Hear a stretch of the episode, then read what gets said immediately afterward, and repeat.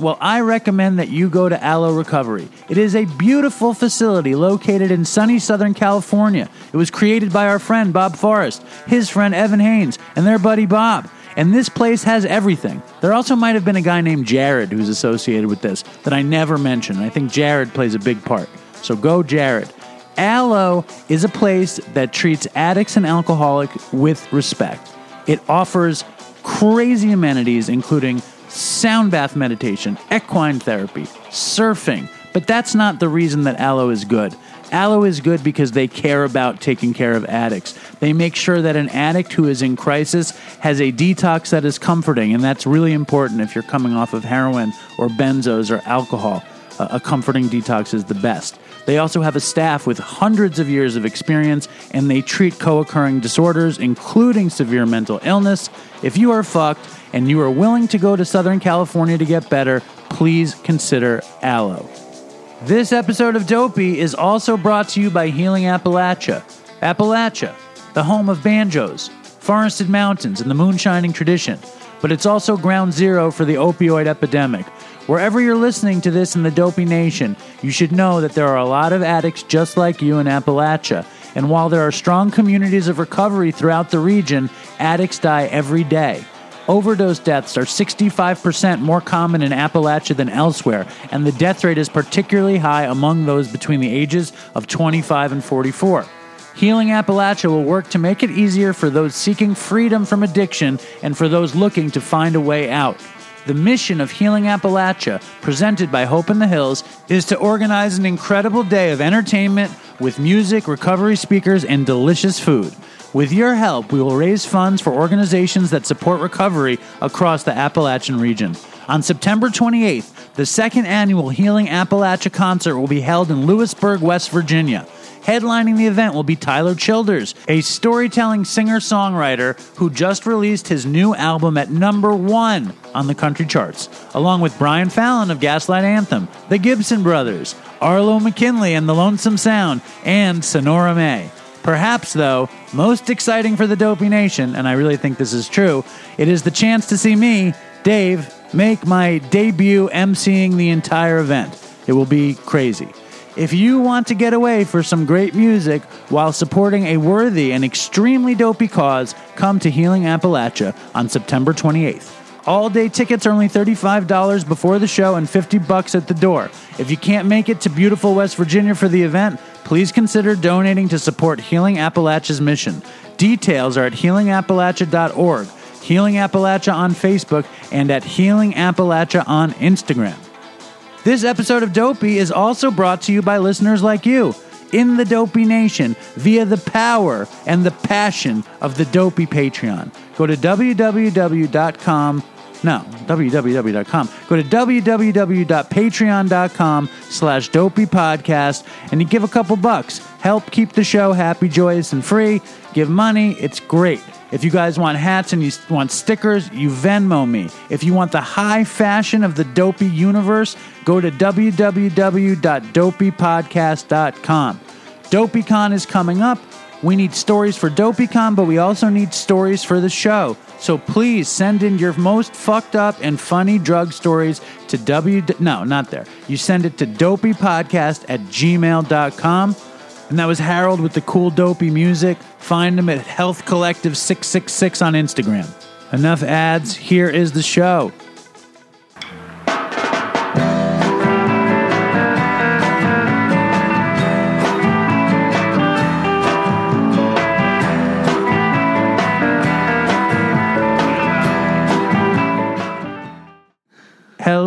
Welcome to Dopey, the podcast about drugs, addiction, and dumb shit. And I'm Dave, and I am in Manhattan in my father's apartment, and we have a very special guest. His name is Bill Blaber. I, I was sure his name was Bill Blabber, but it's not. welcome to the show. Thanks, Dave. You got it right. A lot of people don't get it right. I had it wrong. I had it wrong, and until uh, let's do some full disclosure. I met Bill uh, actually through Chris, but only through emails. Where I tried. To, Bill works at Mountainside, where Chris and I went to treatment, where DopeyCon is happening. He, you are a sober coach. I am. I'm a senior recovery coach at Mountainside Treatment Center here in New York City. Um, And our treatment center is up in Canaan, Connecticut. But I work with a lot of clients who get out of treatment and come back to New York and want to make recovery coaching part of their aftercare plan. I love it. Love what I do. When did you start uh, recovery coaching? I've been in the addiction recovery industry for five plus years, a little under six years, and I started working with Mountainside almost three years ago. Next month will be three years, October 25th. You've got a real uh, cruise director kind of tone when you when when I'm not when you're not talking about Madonna's world tour. You're, you're, you're like the ultimate cruise director. Right. I just mentioned that tonight is a big night. Madonna's brand new world tour. Madame X opens at BAM in Brooklyn, and uh, Oh shit! It's in Brooklyn. it's in Brooklyn. Are you going? I'm going on September 25th, October 1st, and October 7th. Did you ever hear the story about when I met Madonna? Stop, Dave. I mean, wanna- do you wanna hear the story? My life is like six degrees of separation from Madonna. I just spoke to somebody last week who told me, "Oh, let me tell you about the time I went to the movies with Madonna." Shut up! When did they go to the movies with Madonna? about a year ago and I said, What movie did you see? And he couldn't remember. So I said, You're lying. He said, No, no, no. He goes, I don't remember because I didn't watch the movie. I sat there the whole time looking at her. Amazing. How does he know Madonna to go to the movies with her? Uh, he's in the arts and he knows a dancer who knows a dancer who dances with Madonna. But I mean, I could give you countless examples from my life of people who have met Madonna, spent time with Madonna. Um, the director of our recovery coaching program in New York, Jason, um, danced with Madonna years ago. Years ago at a party before. Um, I don't, you know, I don't want to talk about his past, but you know, way before he worked for Mountainside, and um, he loves to throw that in my face that he danced with Madonna at like a Christmas party. Well, do you want to hear the story of when I met Okay, Madonna? yeah, lay it on me. Okay, the year was 1987. Oh my god. I was a seventh grader on the Upper East Side of Manhattan. Okay, just to set the scene, it was seventh grade. It was the fall. Madonna was shooting "Who's That Girl" Oh, yeah. on the Upper East Side. I was a very fashionable young young man, young boy, and I would wear Converse All Stars. But because I was so lazy, I wouldn't tie the sneakers. And in fact, the laces would undo all the way. So I'd basically have like undone shoes with the laces hanging out. In my school, it was a very progressive kind of fancy pants school. And when you start seventh grade, like you, throughout your time in the school, you get free periods. But when you start the seventh grade, Monday morning, first period is free for whatever reason. So they're shooting Who's That Girl down the street on 94th Street between Madison and Fifth Avenue. And I had nothing to do. And I don't know why I was alone, but I walked over there alone to watch them shoot a scene. And, and I'm just sitting there, and, uh, and she gets out of the cab. And she goes, "Hey," I went, "Hey," and she goes, "She goes, your shoes untied." and I said, "I said, I know." I said, I, "It's a choice." So Madonna actually spoke to you. Yeah, and then she said, "You cut school to see me," and I said, "No, actually, it's a free period," and that was that was it. Oh, that's funny. That was at the apex, like when she was shooting "Who's That Girl." Um, she was like, yeah, I mean, she was already huge, but that was on the rise. And then right after "Who's That Girl," she exploded. Oh yeah, but can you believe that, that me and Madonna had that tete a tete? I can't even tell you. Like I'm sitting here, very envious. I have this dream. No, I don't have this dream. I really believe in my heart of hearts that I will one day have dinner with Madonna. I believe it. and I don't know where it's going to happen. I just have this innate feeling that, like I said, she's circling me through all these people in my life, the six degrees of separation. I've actually been in the room with Madonna. I used to study uh, Kabbalah when I was first getting sober over on the east side. I believe. I think it's pronounced Kabbalah. no, that's the way the Americans pronounce it, but it's Kabbalah. Who says Kabbalah? The Kabbalists. so, no, it's like the Where do they say way. Kabbalah? Like when you're at the Kabbalah Center, they say Kabbalah. Kabbalah. I wonder. I wonder if there's like a. I just can see shoemakers like a cobbler saying, "Well, not only am I a cobbler, but I also practice Kabbalah. After I'm done cobbling, I Kabbalah." So, so you were Kabbalahing with Madonna. I was Kabbalaing with Madonna. I was sitting in. Well, break it down. Talk. Uh, that's- so I went. I was. I was going there regularly, and I think it's Tuesday nights. They Where? a- do you know what the Zohar is?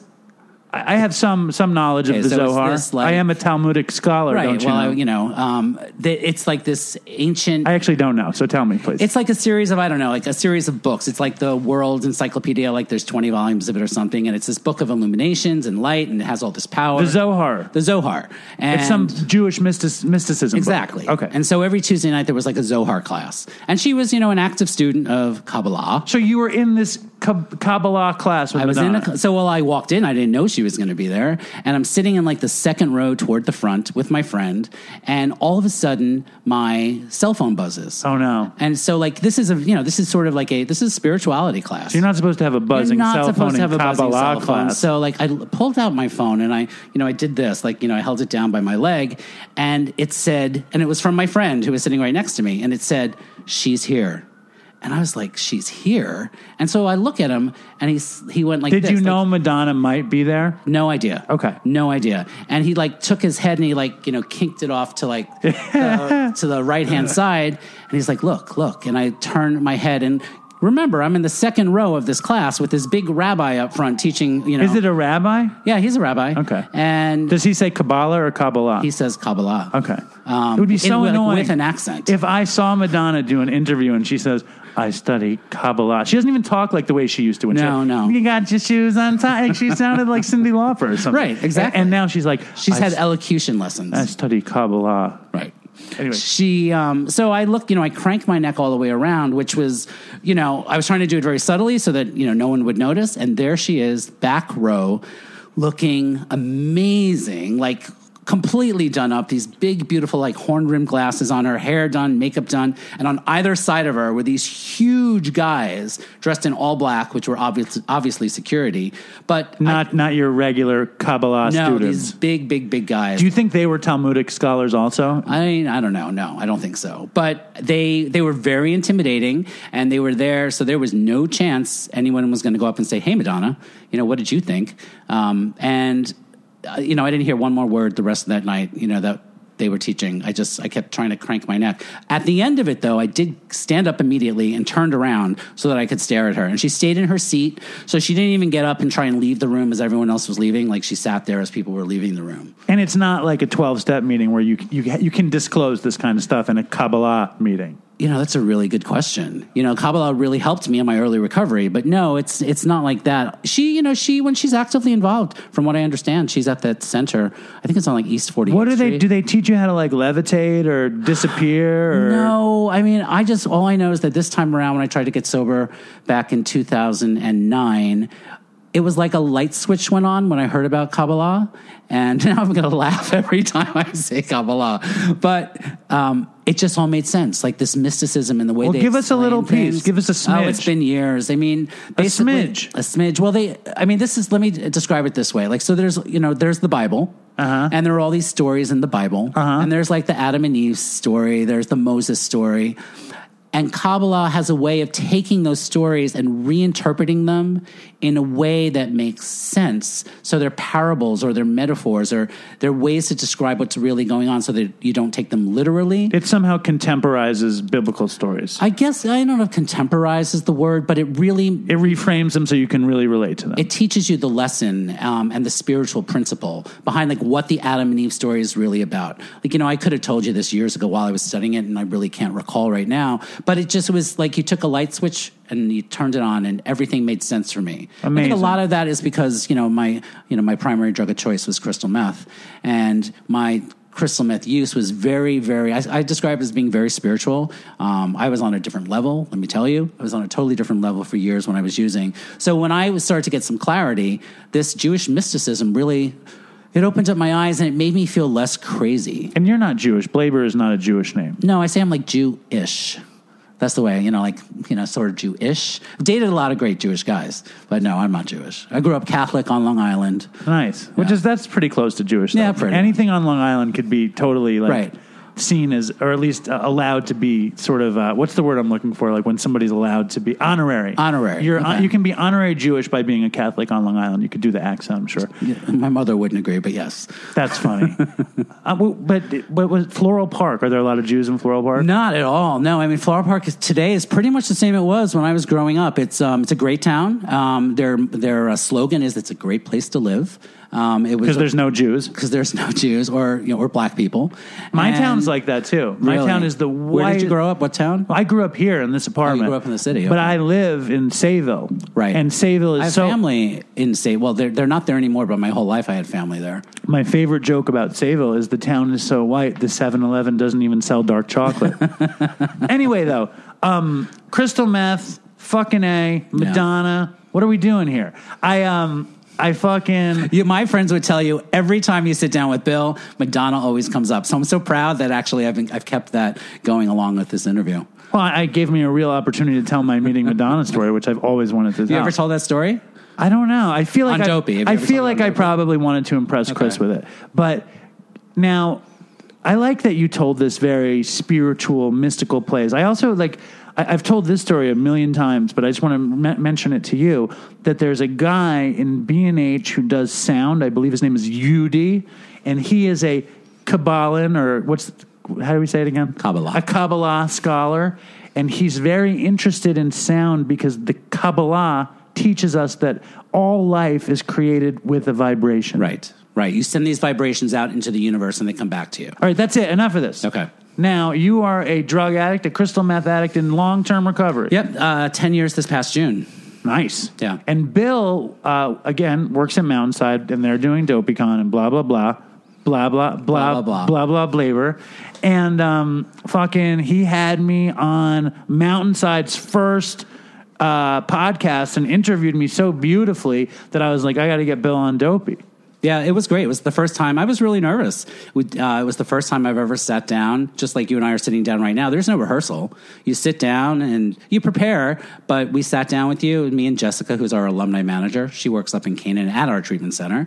And we had, And here, Jessica, he's mentioning you. yeah, yeah, I got to get Jessica in there. She's amazing. She is amazing. Um, and yeah, we did this podcast, and I felt like it really went well. I don't know if you had this experience at the beginning, but when we were done, I went blank. I couldn't remember anything that we had talked about because I tried to stay really engaged in the conversation. That's so good. I wasn't like rehearsing li- you know i wasn't repeating lines that we had rehearsed i was like really sitting there engaged and so um, when, I, when they finally released it i was like oh we talked about that we talked about that i was really upset that they cut a lot of the rupaul stuff out They did? yeah, not all of it, but a little bit. Oh, you got so excited about RuPaul, too. It actually, it came up because you had just had Alaska on your podcast, but we had spoken a lot more. So if anybody's listening, well, hopefully people are listening. We spoke. We had a nice conversation about RuPaul, but a lot of it got cut.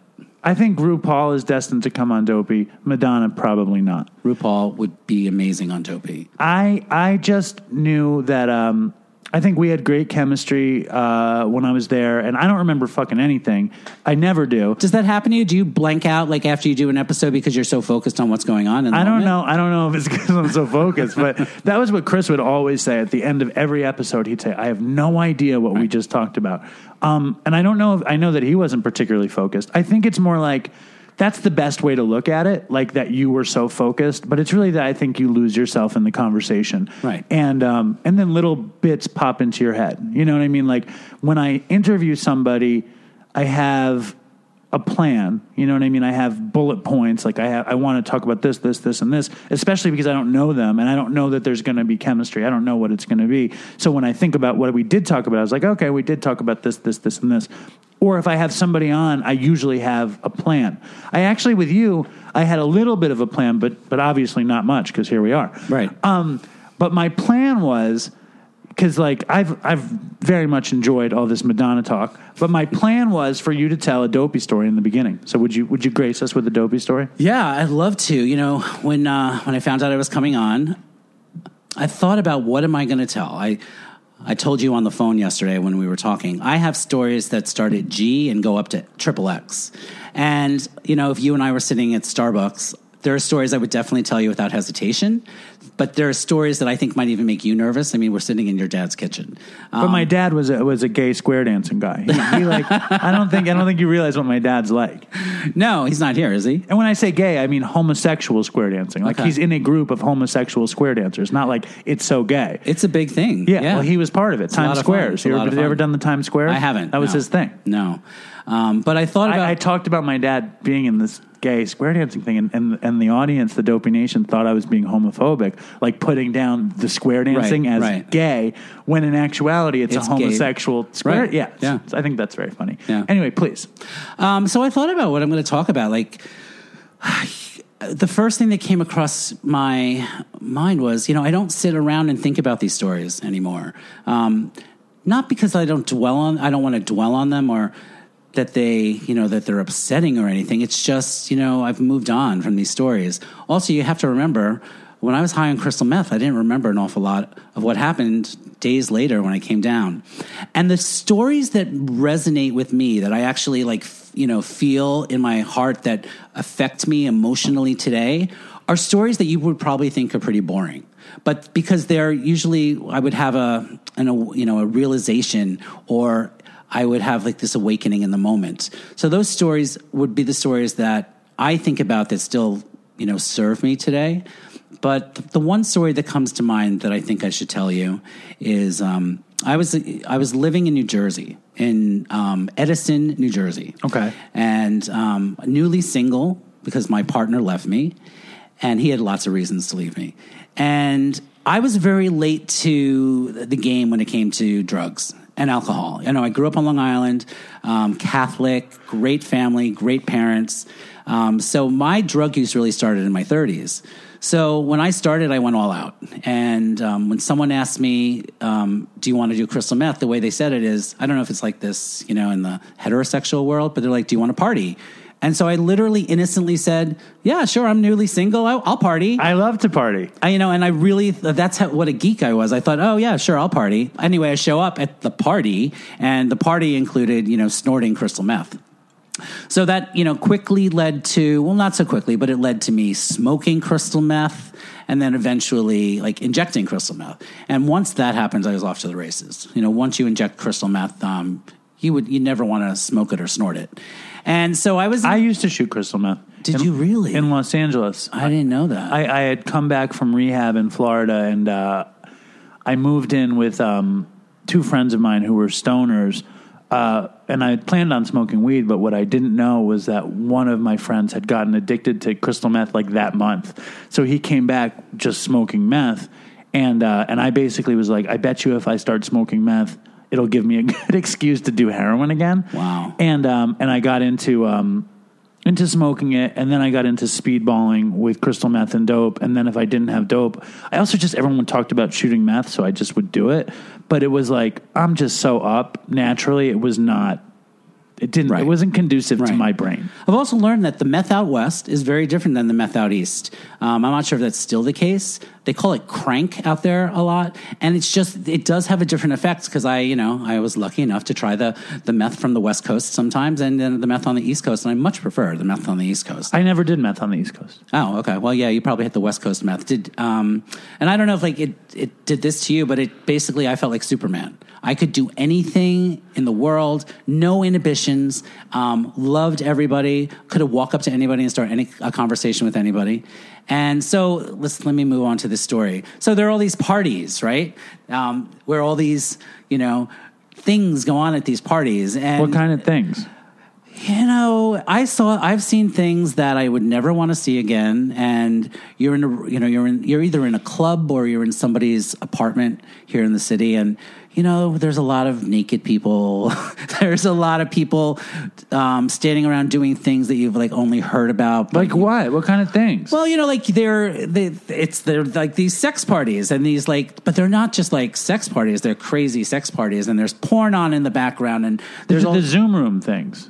what's a Zoom room, Well, on the gayest episode of Dopey, which was which I listened to. or then maybe it was on even gayer than the gayest episode Okay. of Dopey. The guy talks about shooting meth in these sex parties and with the the porn on the background, but not only porn, there's interactive video where you're going from Oh, yes. sex room to sex room Yeah. to sex room like in the room. like camera stuff. Yeah. yeah, Yeah. I never, I just. I think that's the I've never Zoom. been on camera. okay. Anyway, Yeah, mom and dad will be happy to hear that. Never been on camera. Um, they did have to pick me up once on the street when I was high out of my mind. That was early on. It was awful. okay, awful. so you're in this you're in the fucking party. I'm in the Everybody's party, and fucking and, so- sucking, so- shooting and smoking exactly, meth. Okay. exactly. And so I leave the party. Okay, because I got. Now, let to, me ask you though: Are there like, is it like, is it like a, a typical kind of gay thing that's in your imagination? Like everybody's kind of got like leather speedos and go. If you- fucking shackles and fake mustaches and stuff. You sounds like you've experienced with this. That's exactly what it's like. Okay. Yeah, I mean, exactly what you're picturing in your head. It's is like exactly that. what it's like. Okay. Um, some some nights more than others, but yes, definitely. So I left right because I got to a point where I go I go out of my mind, and I think everyone's out to get me. And so to take care of myself and be safe, I leave. But the problem is when I leave, I'm out on the street, right? And I'm out on the street like dressed really inappropriately for the time of day. What were you wearing? Like a leather speedo was like wearing mustache? like a t- so it was like eight o'clock and nine o'clock in the morning. Uh-huh. People were going to work. I'm in like a tank top and these like short shorts because it was like it was warm out, so it was the spring or the summer. I had these boots on and you know wired, wired out of my mind. So like I must have owned twenty pairs of sunglasses. I'm not kidding you. Back in the heyday, because I would always have sunglasses on because a I didn't want to make eye contact with you, but b the the light I just couldn't keep my eyes open in the light from doing all the meth. So I'm walking down the street and it was um, because your pupils get big, right? they get very big and very Yeah. sensitive to light, which is why if you go to a, a crystal meth party, all the, the drapes and the curtains are drawn. Um, it adds to the whole mystique, and the, you know, the darkness. Yes. So I'm walking down 57th Street. Do you know that building on the corner of 57th Street, right next to what used to be Mount Sinai Roosevelt? It's on the north east corner. It's a huge apartment building. So I'm in that building and I come out and I walk down 57th Street toward um, Broadway. And this is back in the days. Now, I'm talking about in the early 2000s. Like this is around 2002, 2003. Okay. And AOL was a big thing. So that's where I always got my, you know, I always made my connections via AOL. Like, you know, you've got mail. And I still have an AOL email account today. But so I would get in the chat rooms and I would make my connections in the chat rooms and then meet up with those people. So I was really aware that I you was were like an internet uh, meth trailblazer. Yeah, Gay out- internet AOL meth trailblazer. That's all I did was like live on the internet, live on the internet, show up at the guy's but it was place. like pre pre internet, but still connecting through the internet. the internet. was around, but like there weren't. You were really, you were really like connecting with people through like um, Comcast and AOL, like these. we'll say it's the early days of, of this It is the early phenomenon. days, so I love that. And here's an interesting thing that I thought about just walking over here today. When I was out there using crystal meth in 2002, 2003 intravenously, no one talked about it. So I would go to these parties. Here, this is important. I would go to these parties and I'd want to use with needles. And I was like shunned from the like the gay crystal meth community because they weren't using needles; they were smoking it. But I, you know, I was introduced to it by somebody, and once, like I said, once you do it that way, you don't want to go back. So I was in a very small minority of people who were shooting up crystal meth in the early 2000s. Right. Today, it's really changed, and it's really the way most of these guys that I meet today in recovery um, Did it. Did it. But back then, so this is significant. Like back then, it was a it was a big deal. So I was really out of my mind walking down 57th Street towards Broadway, keeping in mind that I find all my drugs and my connections on AOL. So this is they were building. Time Warner, AO, it was called AOL Time Warner Center at Columbus Circle. Do you remember that as they were building that? Yes. It was that old convention center, you know, and it was run down. It hadn't been used Right for years. the right across from the Trump building.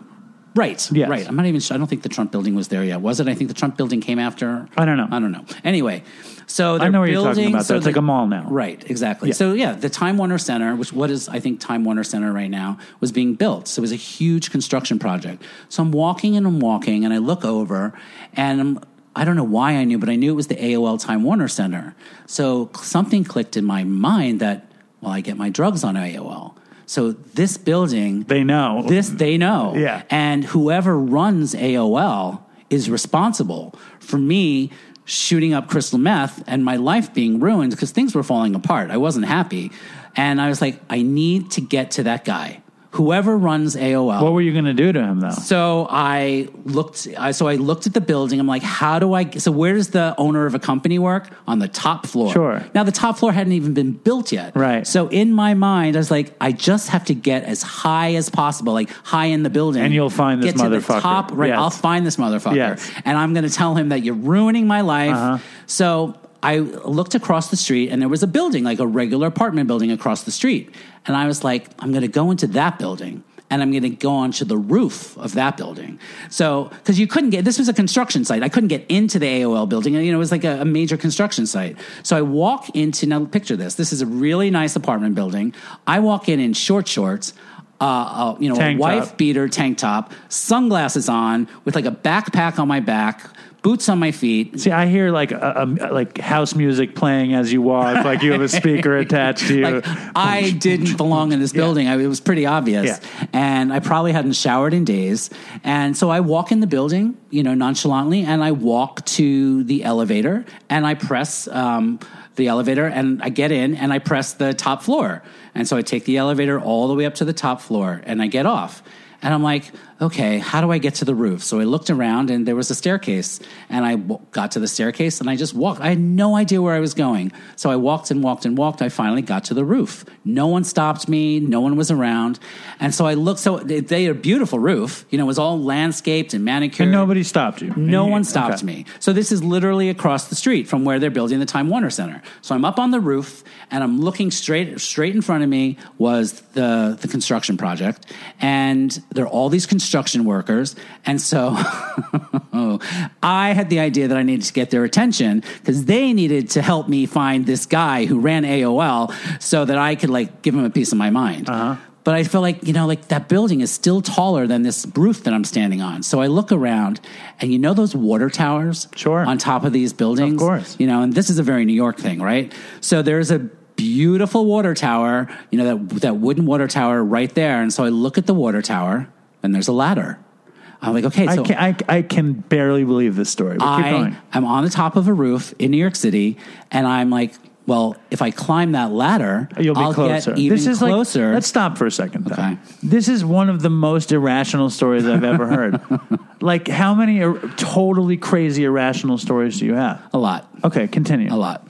So I'm so I didn't even think twice, Dave. I I'm on the top of a roof and I walk over to the ladder and I think nothing of it. I start climbing, you know, up and it's a you know it's a little skinny wire, you know, wire ladder, uh-huh. not easy to climb with my boots and this backpack on my back. And so I climb up and then I get to the top of the ladder and there's a door.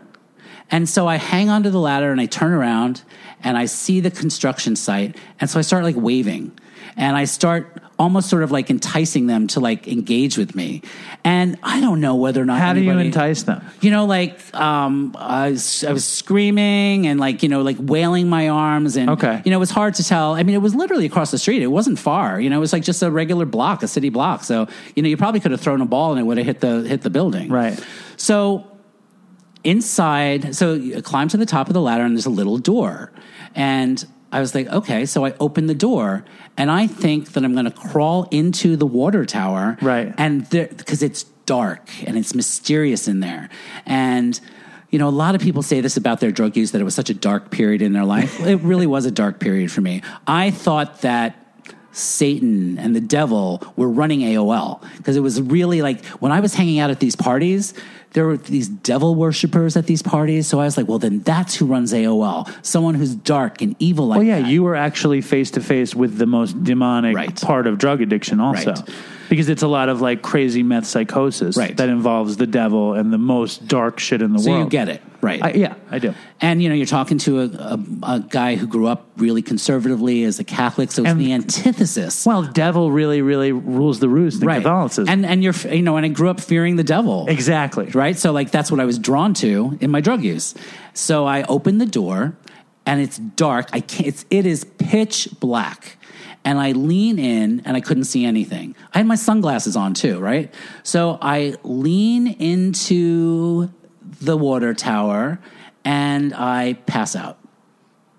And my legs are hanging out one end and my fr- it was like right at my waist. I'm like hanging on my What was waist. inside? water. but you open the door. Where are you in? I thought there was some like evil, mysterious body but what inside. was inside the door? Um, It's not like you opened the door and water came flooding out. no, on no. you. You open the door, and I guess the water is at a lower level. So you see it. I can hear it. I can't see it, but it um, it's it, it smelled very humid. Like it, it was very muggy in there. The word is musty. right, musty. Okay, Yeah. it was very musty. Okay. and I I pass out. So Looking down at the water in the water Yes. tower. So hanging out legs. So if you were one of the construction guys Uh-huh. across the street, Yeah, you'd building see, the you'd see AOL, this, this gay you dude in short shorts' his ass hanging out of see the some guy's tower. ass hanging out of a water tower at like 9 a.m. in the morning. Right. And like with these big black boots on. Yeah, and these very short shorts. Right. So Yeah. what do you think they, they thought? They thought I was trying to kill myself. Or that you were dead. Or that I was dead. Right. You know, I might Right. assume you were dead, that you have drowned. I, you know, I often wondered, did, was anyone watching this happen? Was anyone watching this guy climb up this ladder, open the door to the water tower, and lean in, and then just plop there? So next thing I know, um, and I don't know how long how how long it you know went by. But next thing I know, I'm being like dragged out of the water tower by the New York City Fire Department, and I'm completely disoriented no idea like how long I had been passed out, but I still knew that I needed to get to the top of that AOL water tower. And I said to them, "You need to help me get up there." You need, and I was like, hold like, on, hold on, hold on. You're passed out in the water tower. right, The fire department comes because the construction workers see you hanging out of the thing. correct. They wake you up They wake me up. and they don't arrest you. They do not arrest me. Okay. They were actually very kind, And concerned, I'm sure. concerned, very friendly. Like, what are you doing with the water? Asking me some questions. I thought I was going to be in trouble or get arrested because I had been arrested so Well, many times. it seems times like you before. should you should have been Well, arrested. would You're on a roof in a water tower. You know, you obviously it's, it's. I mean, I was at Penn Station the other day. They made me not sit in a certain spot because I was on private property or some shit. I mean, you're in somebody else's water Right. tower, and they come, Right. you know, off the somebody else's roof. What do they say? Um, so they, you know, they asked me those, you know, the, you know, what are you doing here? Are you? They were very concerned. Are you okay? What have you been up to? What's your name? Where are you from? And I, I'm thinking firemen, right? So what do firemen have on top of their trucks? Ladders. So I said, you need to get me on. I said, is your fire truck downstairs? And they're looking at me like, there's no fire. We're here to save you. And I was like, I need to get on your ladder so I can get to the top of the uh, to the top of the AOL Time Warner Center. And they're looking at me like I'm crazy. Well, they're not far off. So here's the best part. They take me down very nicely. We get we walk down to whatever level it was that I got off on the elevator elevator at. We get on the elevator, go all the way down to the first floor, and then Eyewitness News is outside with cameras. Uh-huh. I can see it to the Eyewitness News van, Channel 7, ABC, right? They came for you. They came for me because I was hanging outside of a water tower. Um, you know, no one knew what was going on, and so they. I literally had TV cameras in my face, and somebody with. Um, Can you we know- see this anywhere? You know, I've looked, but I s- didn't look too hard because I was mortified. And you know, I don't think you know they, they go around the city all day long, like trying to find news stories and stuff. They don't air everything. I don't think it was ever aired. Nobody ever told you they saw it. No one ever told me they saw it. It was a while before I told people it actually happened. Um, but yeah, the, the news truck was out there, and there was a lot of commotion. The police were down on the street with the with the news people, and then the fire people handed me over to the police, and then they took me to the local precinct. And then what? And then I get, to, and then I, I started to, you know, I started to come out of it, and I had to come up with a story really quick as to why I was on the water tower. And so I explained to them that I was with friends and they led me up here and they left me behind and I'd been up all night and I was just really tired. And somebody said to me, So you decided to fall asleep in a water tower? And I said, Well, I didn't mean to Did you say asleep." you were drunk? No, I just said that I was with some people who took advantage of me. Wow, you're Yeah. very bright. Yeah. I mean, you really made the best of a terrible Yeah. situation. If it was me, I would have either pro- I would have been in jail. Somebody else might have been in Bellevue. You know, that that's a situation where you're either going to jail or institutionalized. And the fact that you could talk yourself to just being released, it's, it's I, I give you, I commend Thank you. I think that's great. What I always had working in my favor is I don't look like your typical drug addict, right? You know, I was, you know, I was clean cut.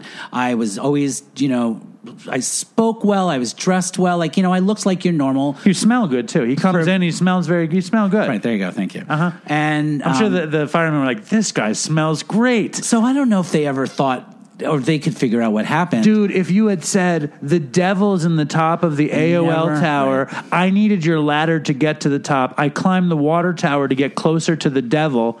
They would have locked you up, but you were too smart for that. Well, they took me to the precinct and they put me on a psych hold for 24 hours. They did, okay. They put me on a psych Good, hold good for for 24 them. hours. But as soon as I was under the, this is not the first time I've been on a psych hold. And it was like the last thing that I ever wanted to happen because have you ever been in the psych ward? I haven't. It's boring as fuck.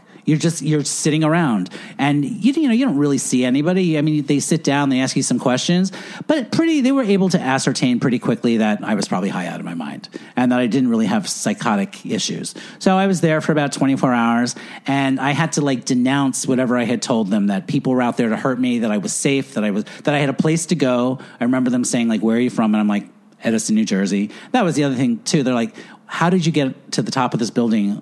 And in a water tower, but you live in Edison, New Jersey.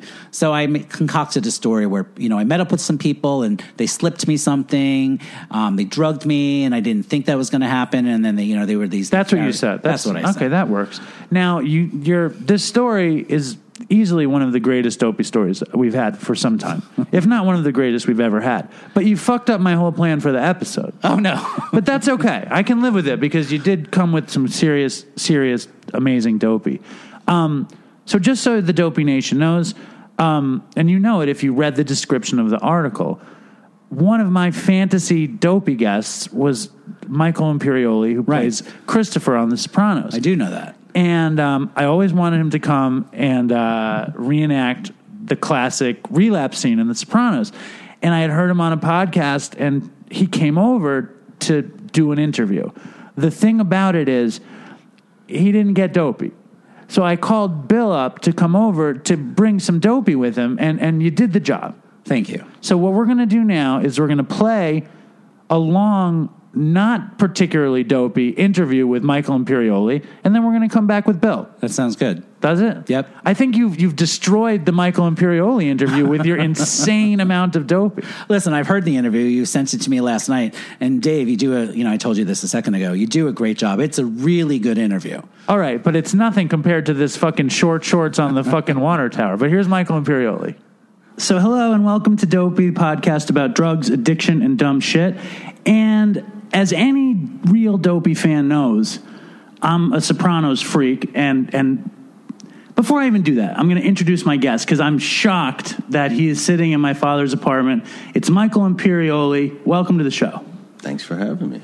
And you don't know this, but when Chris and I started making the show, like Who's Chris? Chris is my friend who I started the show with. Oh, okay. And um, and we were such we were so like obviously just drug addicts in recovery, but both of us spent a ton of time on drugs and off drugs watching The Sopranos. So The Sopranos like became the kind of crux of many episodes, arguments, debates.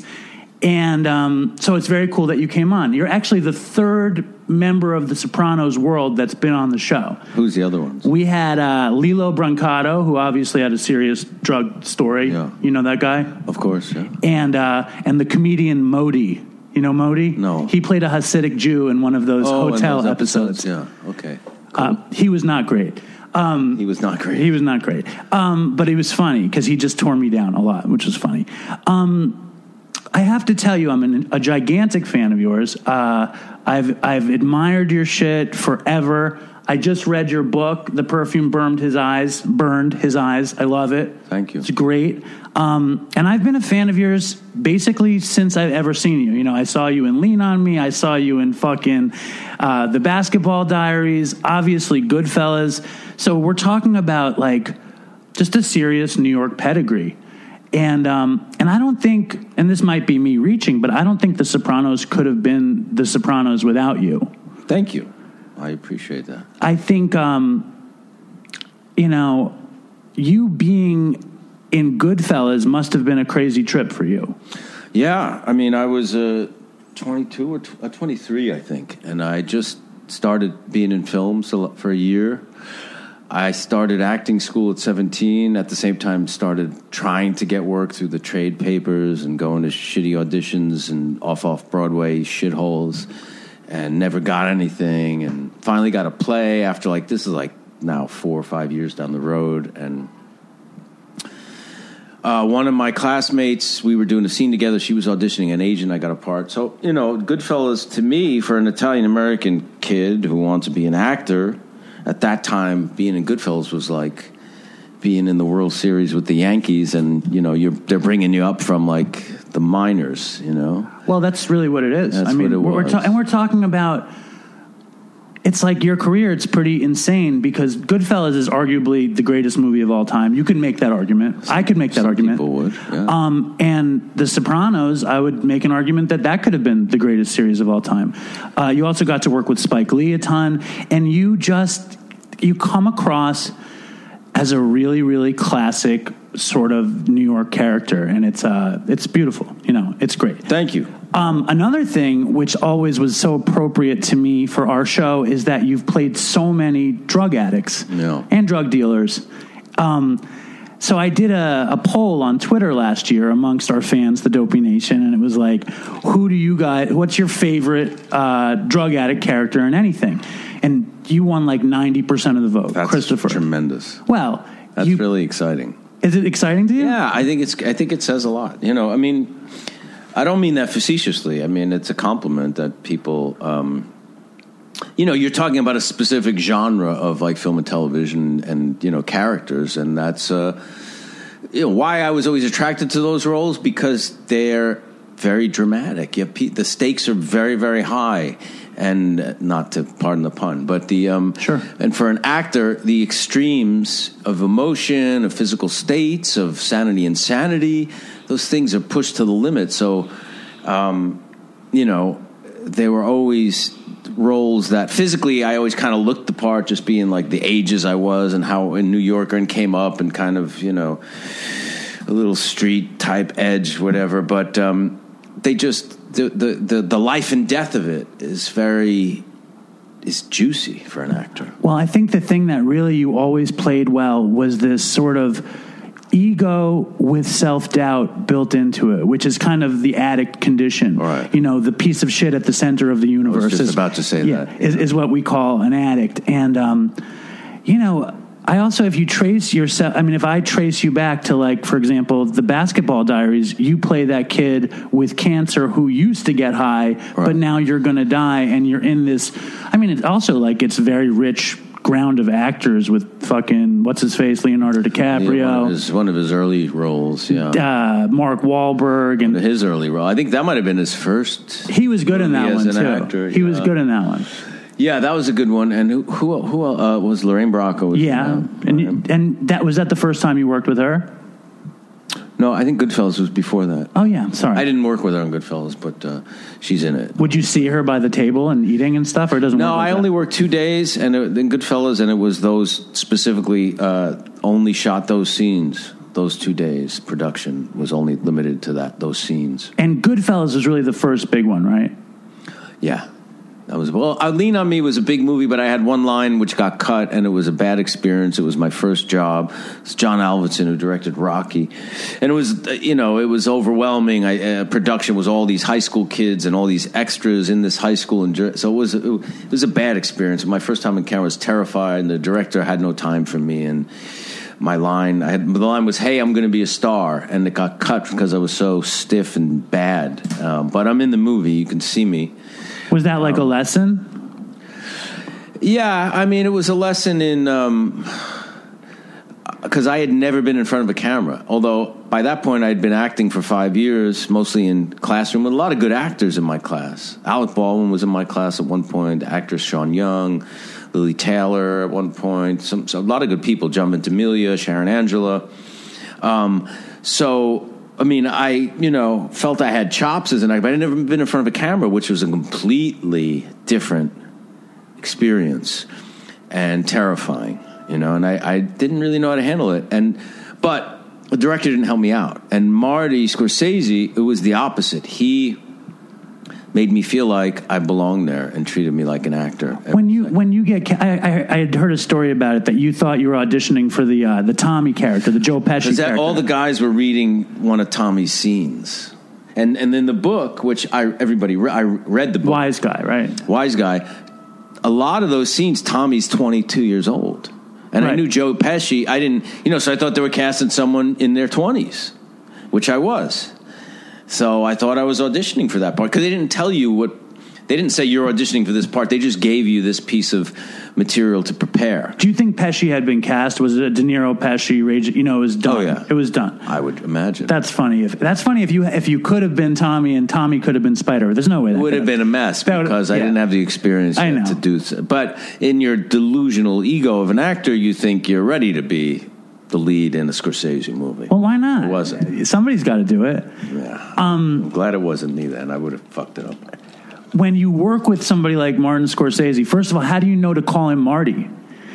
Like, or is that just you know it? You get there and Um, everyone's like may- Marty. I don't Marty. remember. He may have introduced himself that way. It was funny because I heard, you know, I told some people I'm going to audition for because at first I met the casting director, Ju- um, Ellen Lewis, and I knew Scorsese liked improv. I just knew that from research. So in my audition for the casting person, I did a lot of improvisation. She's like, "This is great. I want to bring you back to meet Marty." And I told people, I'm like, I'm going to audition for Scorsese. They're like, oh, he sits on this really high desk, like a, you know, and I'm imagining like this judge in a courtroom, and he won't shake your hand, and he won't say much, and you got to do your stuff and get out of there, right?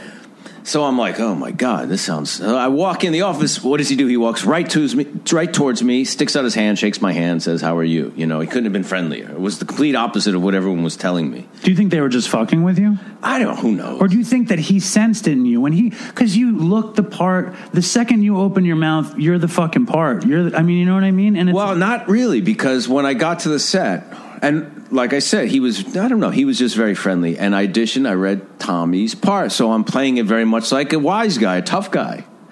And he said, great, ha, and he, he laughed. And um, he made a, some obscure film reference that I didn't get, but pretended I did. And uh, the next thing they called and said, "You got the part. Uh, you're playing Spider," which I didn't. e- And was like, I don't even remember. And like, that's it. It was because in the book, it's really small, little scene in the book. And I'm like, at first, I was almost disappointed. Then I'm like, just calm down. But when I got to the set and we started rehearsing, there were no lines written. Except, why don't you go fuck yourself, Tommy, which is the last line Spider says sure. which is the second scene. But for that first scene, which we shot first and rehearsed first, there were no lines written. He just said, "Just uh, bring uh, Ray a drink." Well, you know, bring. He called Joe. him. No, Uh, what was Ray's character name? Henry. Henry. Bring Henry a drink because he. Hendry. We all referred to each other in character.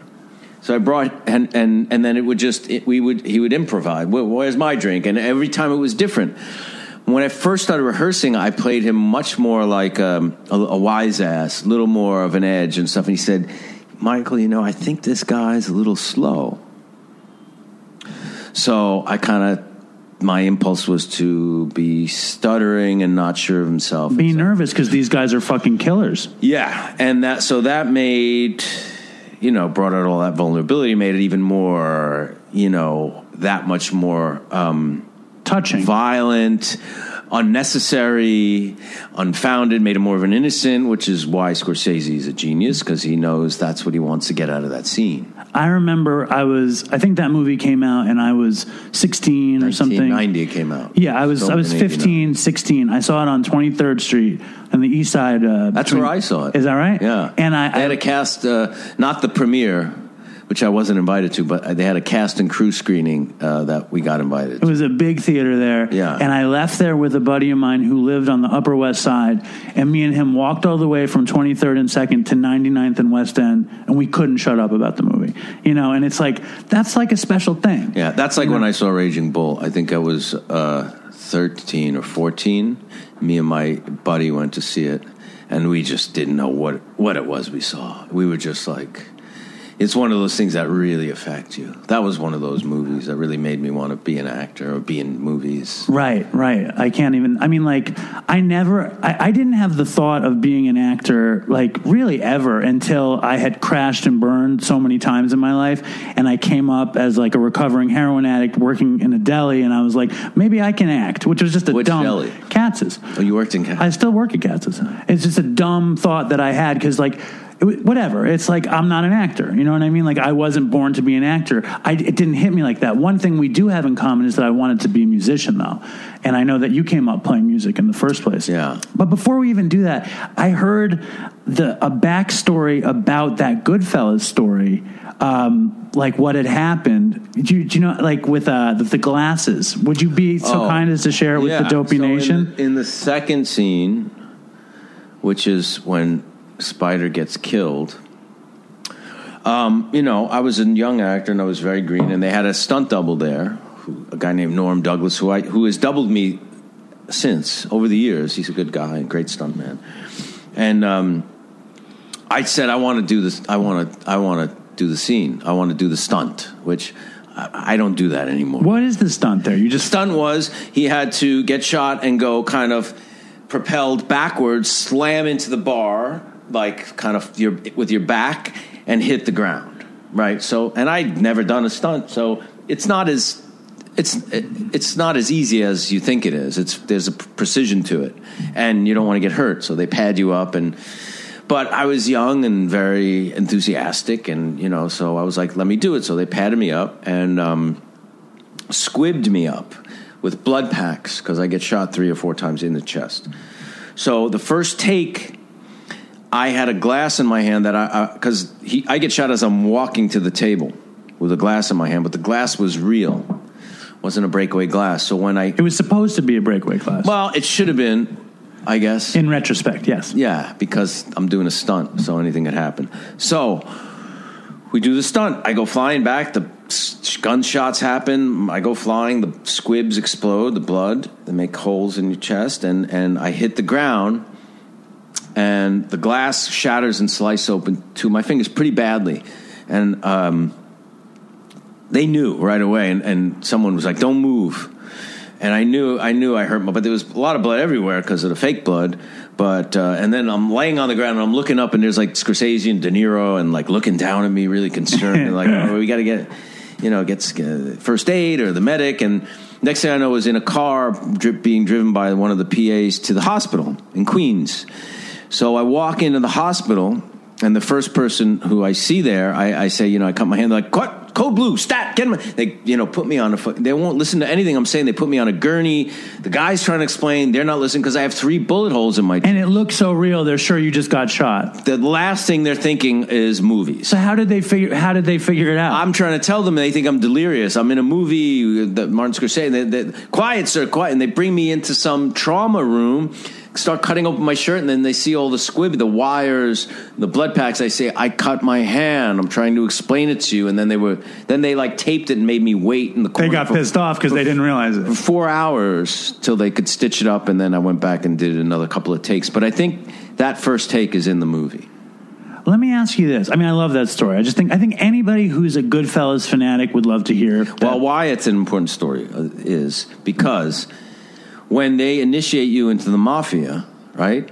The initiation is they cut your finger and then you bleed the blood on a picture of a saint. and They burn it, so it's cutting the finger. So in some ways, that was my initiation to the world of mafia Right. movies with the capo, the two capos, De Niro and Scorsese, and me getting my fingers cut. So and Marty, ways, the Don. it was some ways of a metaphor, right? Did you So- see it? When did when did that sort of? Oh, not till after Sopranos, not till years later. That's so far out. Um, when you when you first came up for Goodfellas, were you thinking like, did you have any sort of fascination with wise guys or that shit? Was that part of you? Only through uh, the movies, really.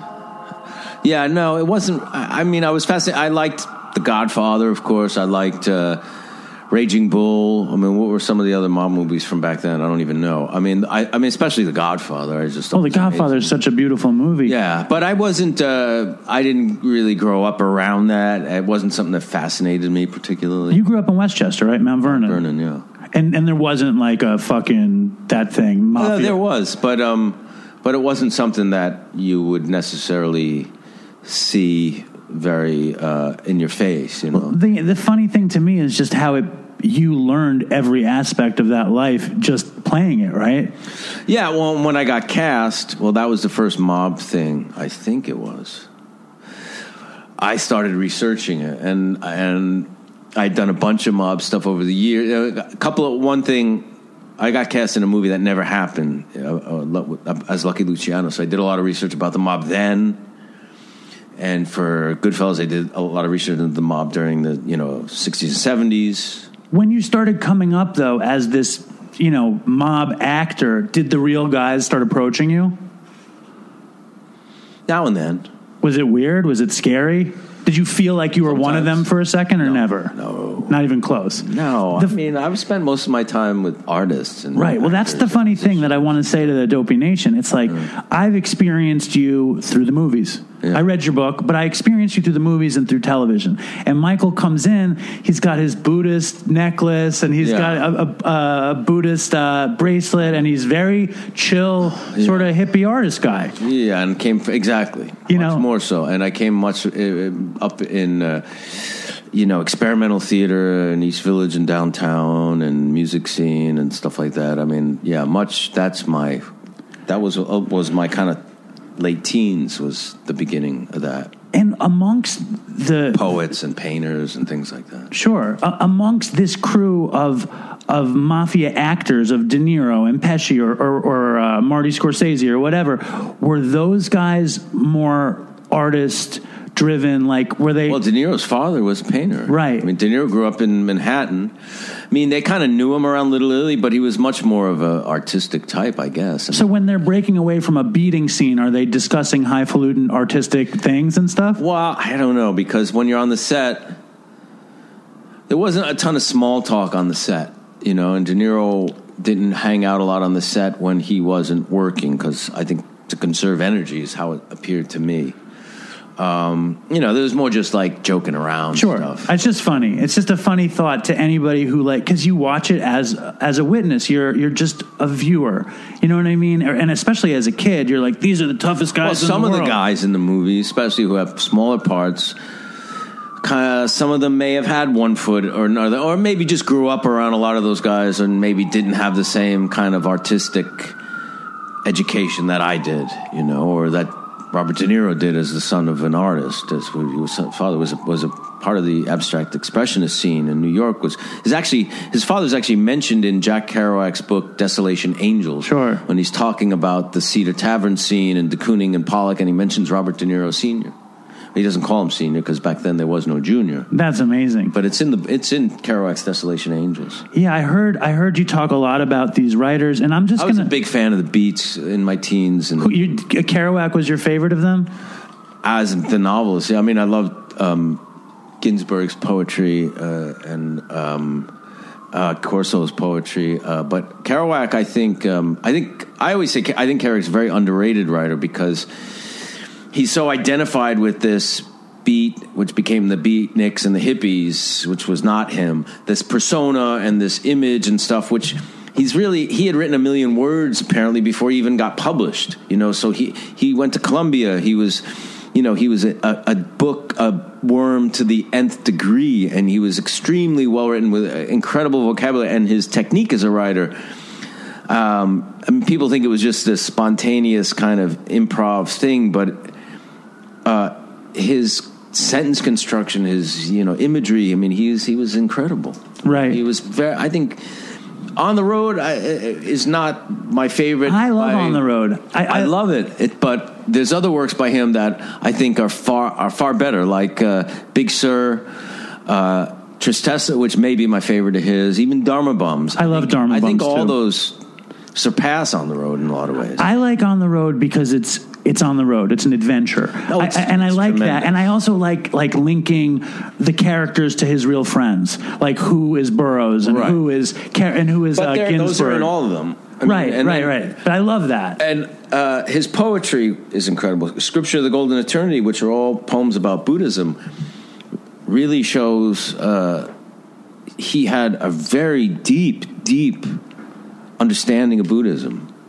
See, all that shit when I was a kid, when I was in school, that shit kind of led me to drugs, like the Beats, Burroughs, Kerouac. Uh, there was a famous documentary made at that time called uh, "Pull My Daisy." Did you ever see that movie? Yeah, that was Robert Frank. And, and Robert Frank and this guy, and his name is escaping me, but he was a professor where I went to school. I went to school in Purchase. Who was Robert Frank? No, the other guy. Uh, fucking hell, I'm going to kill myself. Hold on, let me look it up his name. It wasn't Jonas Mekas, was No, it? No, it was. I can't. This is so Robert. Frank and John Cohen. John Cohen is his Oh, name. I don't know him. He's a great photographer and filmmaker. Well, it's not really a documentary. It's an improvisational. right, but if but it's like it's a documentary It's a of the time. document. It's a document of that time. it's not like a traditional documentary where it's kind of like examining. it. It's kind of more recording a subject than like examining something or going into it. But it's a lot of it's improvisational scenes that they're doing. Too. You know, Robert Frank just died the other day. I didn't know that. He just died.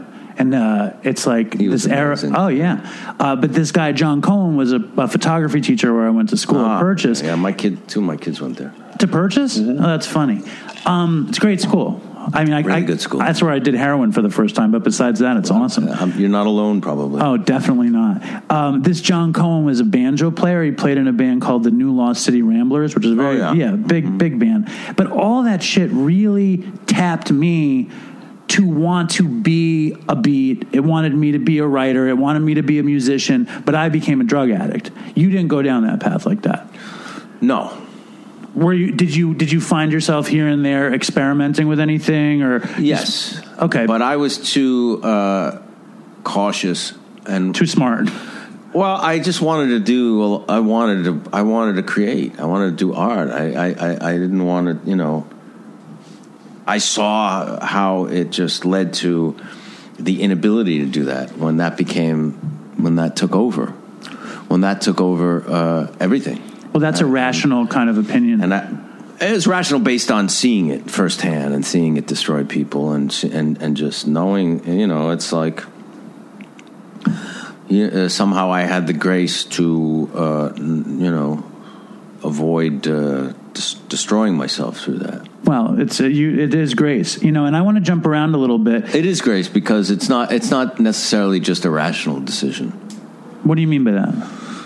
Because I think a lot of people are, who get addicted and destroyed by drugs are very smart and are very rational and are just and and very beautiful human beings too. And it's just the degree to which that disease takes, you know, manifests. I think. I didn't see it coming. You know what I mean? Like I don't think anybody does. I, I, I didn't see it coming, and I didn't know how hard it would be to get out of it. And it's a miracle that I didn't get killed, and it's a miracle that I'm on the other side of it. You know. Yeah, I mean, if you're if you're, I mean, I see everything through the lens of New York. If you were in New York in the '80s and '90s in any kind of artistic circle or downtown circles, you saw tons of it. All of us did. If you were in going to clubs or hanging with artists or hanging downtown or working in bars and restaurants like I did, you saw this. It was Everywhere. ubiquitous, of course, and I- among famous. You know, or you know, very. Uh, you know, I was uh, just starting studying acting and stuff when you know Basquiat died, and then and and um, you know you saw it in front of you, you know, and and uh, you know I was lucky because I fell in with a lot of good peers and a lot of good people who inspired each other and pushed each other to to. Be, be good at what we were doing and experiment, produce our. I mean, I started producing theater. I was like 21. I didn't even know what I was doing. We were like, let's put this up, you know, and let's let's find a theater and scrape or borrow money. This guy's mother's got money and just put it up. And you know, I had I had a lot of people from my acting class who went on to do that, and we were we, we inspired each other. Some of whom I still work with today. You know, I, I find that that five years later. that kind of becomes a drug in a weird way. Like for me, like the the process of creating now, it totally supplanted the process You're of, of very that's a, that's very. It reminds me of the, the Simpsons did like an episode where it was like the behind the music episode. And, it Yeah, like- yeah, yeah, and he was like, uh, you know, and it talks about how Homer gets hooked on drugs because from doing all these, you know, The falls. the falls. Yeah, yeah. And then he's like, fame was like a drug, but what was really like a drug was were the, drugs. Yeah, it's classic. I love that. You were on The Simpsons too, right? I was, yeah, I played some. It wasn't one of my favorite episodes. Well, The Simpsons. I think I, I like I my daughter like I, I pushed The Simpsons on my daughter. I have a nine year old and I have a one and a half year old, and my and I won't let I won't watch an episode of The Simpsons past season eleven. I just won't do it. Yeah. you know I don't want to put myself through it. Yeah, I mean, no slight to them because making you know 500 episodes something as something great is impossible. Well, but their problem was that it was all the same year. Nobody gets older. Nothing can change. You know, Lisa's always going to be fucking in third grade That's or true. second So grade. So, So, eventually, it's Yeah. you know, the well starts to. it has to. It, has, to. yeah. Now, I want to jump around with you um, because I don't want you to have to go and not talk about this amazing book you just wrote. Mm. When did you write the book? I started writing in 2013. And now it's 2019. So six years ago, you started The Perfume Burned His Eyes. Yeah, it was released in 2018. I got I started working with my publisher in 2017. So I guess I finished it uh, around 2016.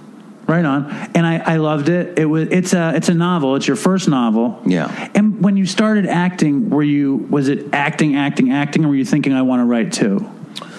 A couple of years after I started uh, writing, you know, the the circles I was in, people did a lot of things, but like the punk scene, post punk scene, no wave scene, New York in the '80s, it was very much cross pollination in a lot of a lot of art forms, you know. So I was playing music. I started writing not long after that. I didn't. I went till I was thirty. And I would move every year, you know, apartment, sometimes twice in a year. And I would move the, and I would always get these notebooks, notebooks. After, by the time I was 30, I had a stack of notebooks with ideas, scripts, half of a script, half of a book, crap. And it was, and one day I threw it all away Wow. because I, I, I, I realized I had nothing to say with all this, and then I started working on a project that became Summer of Sam with a writer named Victor Colicchio, and then realized what could be said through that, and that was the first time something actually got finished.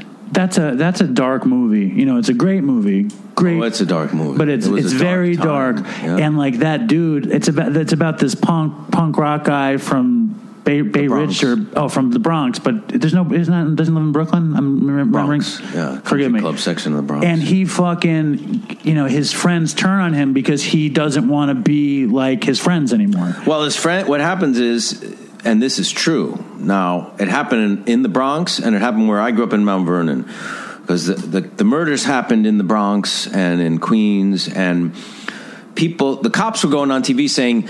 It may be he's probably lives among you. He might be the guy who lives down the street in the basement of an in an apartment in the basement who who doesn't talk to people. So people started looking at their neighbors. Some in some of these neighbors, they started making lists Right. of people who could be the some son of Sam. So anything that made you out of the ordinary, you had a bad divorce, you beat your wife, you were a Vietnam vet who was now on drugs. You know, anybody who was the other. Is accused. I- I- Is is suspect, My cousin, suspected. my cousin got beaten almost to death by guys he grew up with. Who th- I don't even know why they thought he was the killer. It wasn't because he was a punk rocker. was that the inspiration behind the No, because? Victor started writing this story before, uh, you know, uh, on his own. And when I read an early draft of it, I, I really related because of that reason. And then we started writing together, and then eventually got it to Spike, and it got made. But uh, so some of this really happened. It was a very, it was a very tense and disturbing period of time in New York. Well, you seem to be focused on that sort of era because this book, The Perfume Burned His Eyes, takes place around the same time. around the same time and i was really not i was 76 when the book starts i was 10 so i, I wasn't in the city. I would come in maybe to go see the circus or something the empire state building. I wasn't in manhattan that all that much. I was in the bronx a lot in mount vernon which is where my family was.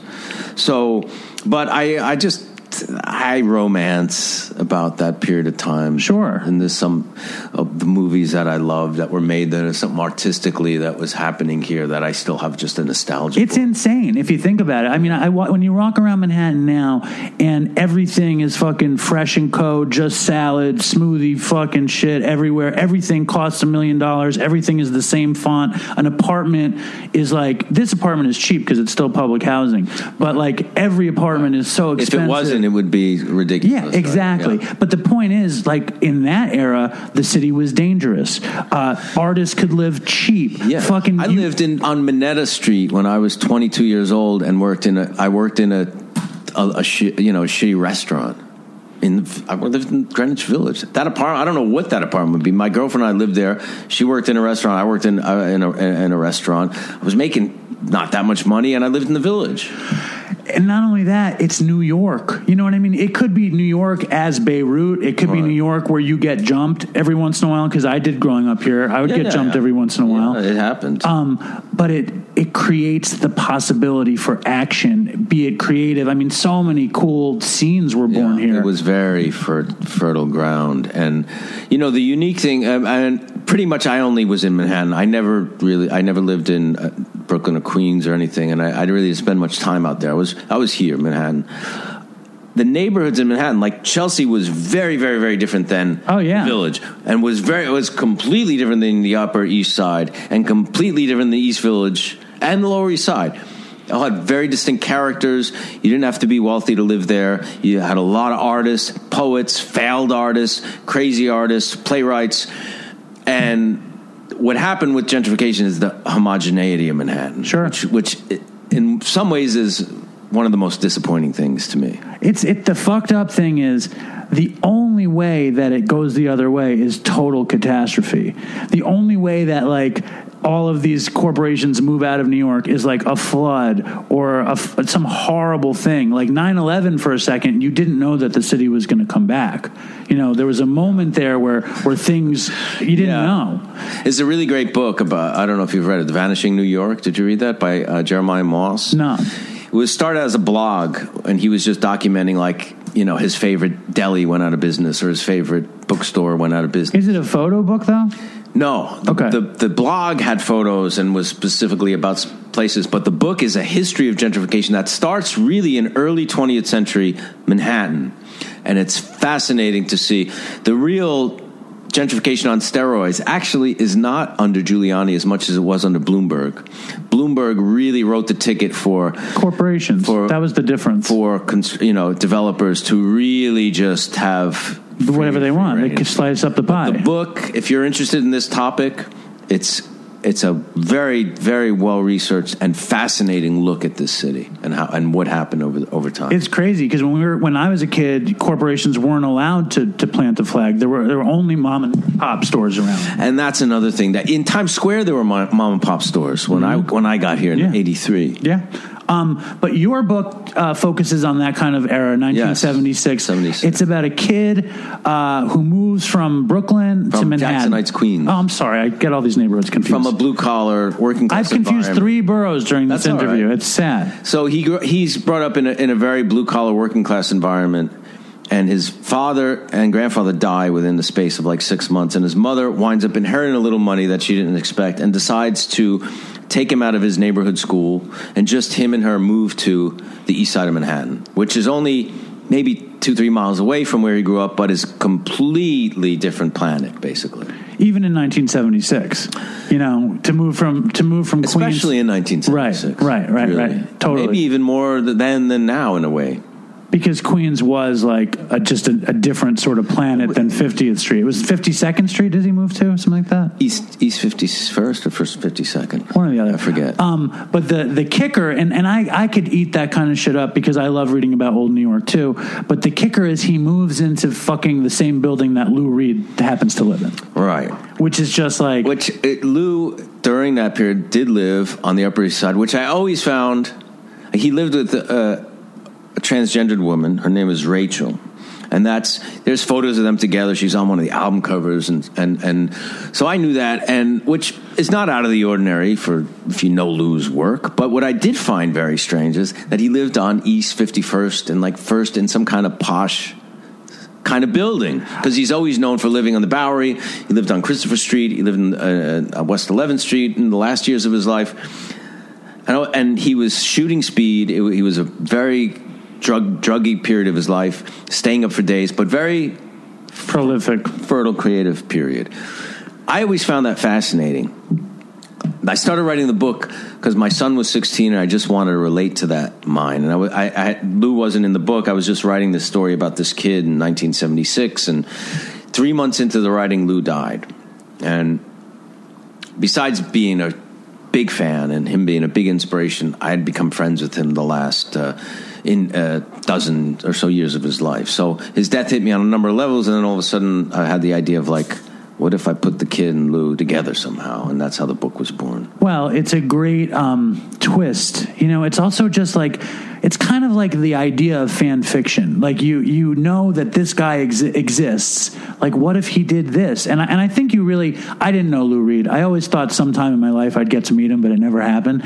Um, but it really felt like him from you know I, I was such a fan of his early stuff of the velvet underground and and that whole period and and how he sang and how he wrote and, and it was so plain but still so nuanced you know I, that's what i love about lou and i also love how much he loved early rock and roll and really just integrated it into the the flash of the 70s like he would have the flash with the primitive with the poetry and it was this great with weaving the literary. Yeah, yeah, yeah. He was, a, you know, he really brought. To me, what he did that was interesting. Uh, uh, he brought a real literary sense to rock and roll, very different way than Dylan did.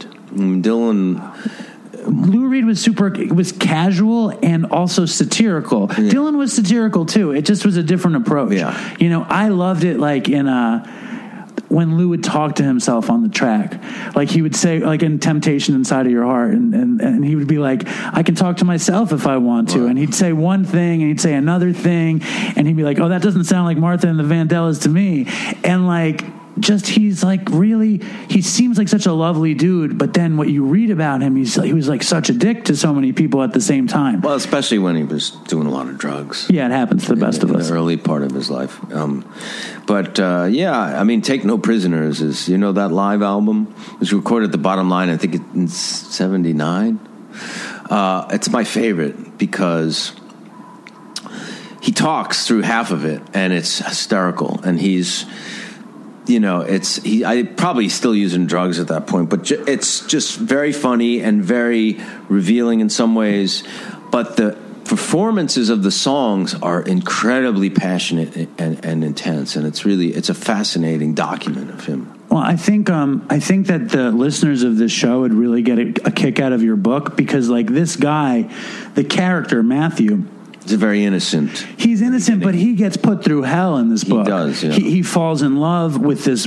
I mean, I don't want to give anything away, but he falls in love with this woman, who this young girl who's like way more mature than her years, and she turns out she's like a sex worker, and she's also like a, a, a Wiccan sort of and dark. brilliant and artistic and Yeah. everything that he kind of feels he's not, but he aspire was inspired by. I mean, the premise really is to the kid kind of explores all the totems of manhood without with this quasi father figure who's almost like a shaman. That's the figure of Lou. He's the artist. So he the kid smokes for the first time, he goes to a bar for the first time, he gets drunk for the first time, he has sex for the first time, he does drugs for the first time, falls in love for the first time, all in this concentrated period when he's under the influence of this great artist, you know. And when his life falls apart, though, that's like the. It's very powerful, but it's also something I could really relate to. You know, like at in the end of the book where he totally hits bottom, but also just all of the little bottoms along the way with the with the amplifier and the truck and the accident and and then and then having to like. Drives for the first time. Yeah. Another totem of, Yeah. man, of, of manhood, you know. What was his first drug experience in the book? I don't even. I don't remember that scene well. Um, well, he gets drunk in the bar as Yeah, the first yeah. time, but it's it's when he, him, and Veronica go to this guy's apartment. Oh yeah, yeah, with the coke, right? He, they do. Uh, um, I think it's. No, I'm spacing out. I think they do acid or or some kind of laced pot. Okay, okay.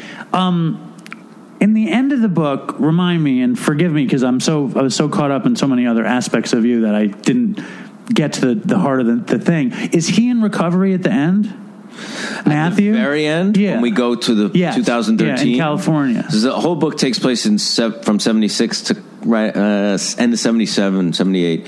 And then the last chapter jumps to uh, 2013, three days after Lou died. And now the guy's in, in his late 50s reflect, you know, and he's hears Lou's music being played on the radio because it's there was a lot of his music on the radio after he died. Um, no, he's not in recovery. What what I what to me what happened is he he became an artist in some discipline, and that so Lou's was almost initiating him as an artist. He gives him the bass. Yeah, that's the other level. And the kid now is a man, and the kid is very, like I said, some, somehow innocent, very kind of passive in a lot of ways and just like watching and observing and afraid to really assert his own opinions of things. So the last chapter, I, I try to have him be kind of very opinionated, Right. and very uh, Assured in a way. yeah, and very kind of you know like he's different than he is as a kid, and there's some evolution. But I wouldn't say he's in recovery. No, He he says something that I always found interesting because as a fan of Lou Reed's, like I was. I was obviously not like taken by the hand and, and did heroin because Lou Reed did heroin, but it wasn't that far off. You know what I mean? Like he was just one of the people that I admired that was into it. You know, you listen to some of his songs, you listen to Waiting for the Man, you listen to Heroin, you you feel that vibe, and I was uh, easily, you know, n- moved, Influenced. influenced, exactly. Um, and in the end of the book, you have this passage describing Lou drinking a beer, a Tecate, and um, and Lou is this big recovery guy. You know what I mean? Like, uh, like that was when when I first come started coming around recovery. They'd be like, "Oh, maybe you'll see Lou Reed. You know, maybe he's at there's some famous meeting called the Red Door. I heard Lou Reed's always at the Red Door, and I Right. read that and I was like, that's interesting. Like, had you read that, or did you just want to throw it in there that he could have a beer? I was before I knew him. I saw him at a party drinking a beer. Wow. But I, like I say in the book, I had heard on the street, and I say in the book, he, he I heard anon- that he was anonymously. Do You wanna read in that part? recovery. I have. So you know, because in AA, you're not supposed to say anything that you, who you see there, who you do, but obviously that doesn't apply to famous people. Well, it does. I mean, I, I didn't see But it. I had heard he was in AA, so someone from AA must have told somebody that he was there. Right, but luckily you weren't in it, so you didn't do the wrong thing. I lost the No, spot. I didn't do the wrong thing. No, Uh, so I, I lost the spot. So he doesn't, you know. So uh, the kid after he, him and Lou kind of part ways in the book, and the kid never really became friends with him again, you know. But he saw him in a. Uh, It's my fault. Hold on, let me. no, pause. no, I got it right here. All right, cool. Uh, Here, wait for the siren. Hold for siren. Is that good direction? That's good direction. Thank you. There you go. The, the guys who listen to the show always think the cops are after them when they're listening to the show and they hear a siren. Horrible, yeah, isn't it? yeah. Fucking with people's heads. Fuck the siren. Just read it. I don't care. So he uh, he says the uh, the story told here, closing with me on the edge of manhood, he's talking about the seventies, is as much yours as it is mine. So now the guy's talking to Lou, basically, although Lou's dead.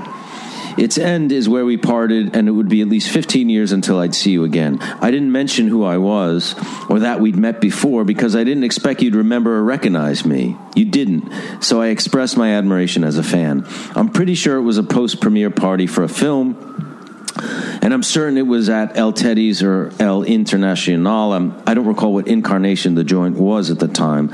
You were standing at one of the floor length urinals in the men's room. After following you in, I know. Yes. I stood and peed with an empty drain between us to be polite. Looking straight ahead at the white tile wall, I said, I was listening to you this afternoon. Magic and Loss. It's a masterpiece. You glanced over for a little second, and after assessing if I posed any threat, you turned back to the wall and said kindly, That's pretty cool. Then you zipped up and walked away. A little while later, I watched you drinking a can of Tecate at the bar. This surprised me because word on the street was that you were anonymously sober. Standing next to my recovering friend, whose guest I was that evening, I pointed out the beer. He shrugged and said, Junkies, man, they have a sobriety all their own. I didn't understand what he meant. By then, you were a long way from junk or speed or whatever it was that possessed you way back when, and to reduce you to junkie, like once a junkie, always a junkie, well, for my friend, I apologize. Yeah, I love that. Um, and also, like, I mean, from where I'm coming from, I, I wouldn't judge anybody for doing anything in their life. You know, if, if Me neither. or, or whatever the case may be. Uh, only cruelty. Well, exactly, and that's something that I heard uh, in terms of your Buddhist practice. Um, and I know that I said this is going to be 45 minutes, and we're at 46 minutes, and I didn't do all the stuff. I'm good till five. all right, cool. Um, I liked hearing you talk about Buddhism on that podcast, and I got into Buddhism when I was on drugs. So you can't really get into anything when you're on drugs. And then when I Except drugs. yeah, except drugs and drugs and stealing and robbing supermarkets for cookies to, to eat and stuff. Um, but fucking, there was a book that I got one of the first times I got sober, which was a Thich Nhat book, which was uh, Oh, I'm reading his new one right now called No Mud, No Lotus. He's such a great. beautiful writer. Beautiful. And he wrote, uh, I think, uh, The Tao of Sobriety or so, something like that. He wrote that, yeah? I, I think so. About sobriety. And it was just where mindfulness and being sober meet. And uh, when I heard you on this other podcast, you were talking about how, you know, first of all, how the most important reason that you were a Buddhist was because it's to be compassionate and to be kind and to do kind of the right thing Yeah. And and that's really all the tenets of 12 step you know it's to do the next right, Right. thing to be yeah. to keep your side of the street clean and and i just thought you know what a cool intersection that is you know Right. Well, the 12 steps are spirit, spiritual principles, really. Right. And it's about the 12 step is having had a spiritual awakening. So it's really, you know, there's no, I don't think it's any accident that there's, they intersect, right? and i think that's also par- probably one of the reasons that you i mean you've had a very blessed life and you've had a life that's like pretty shiny and sweet you know Yeah, I'm. You know, I have. I've had. I've. You know, for the most.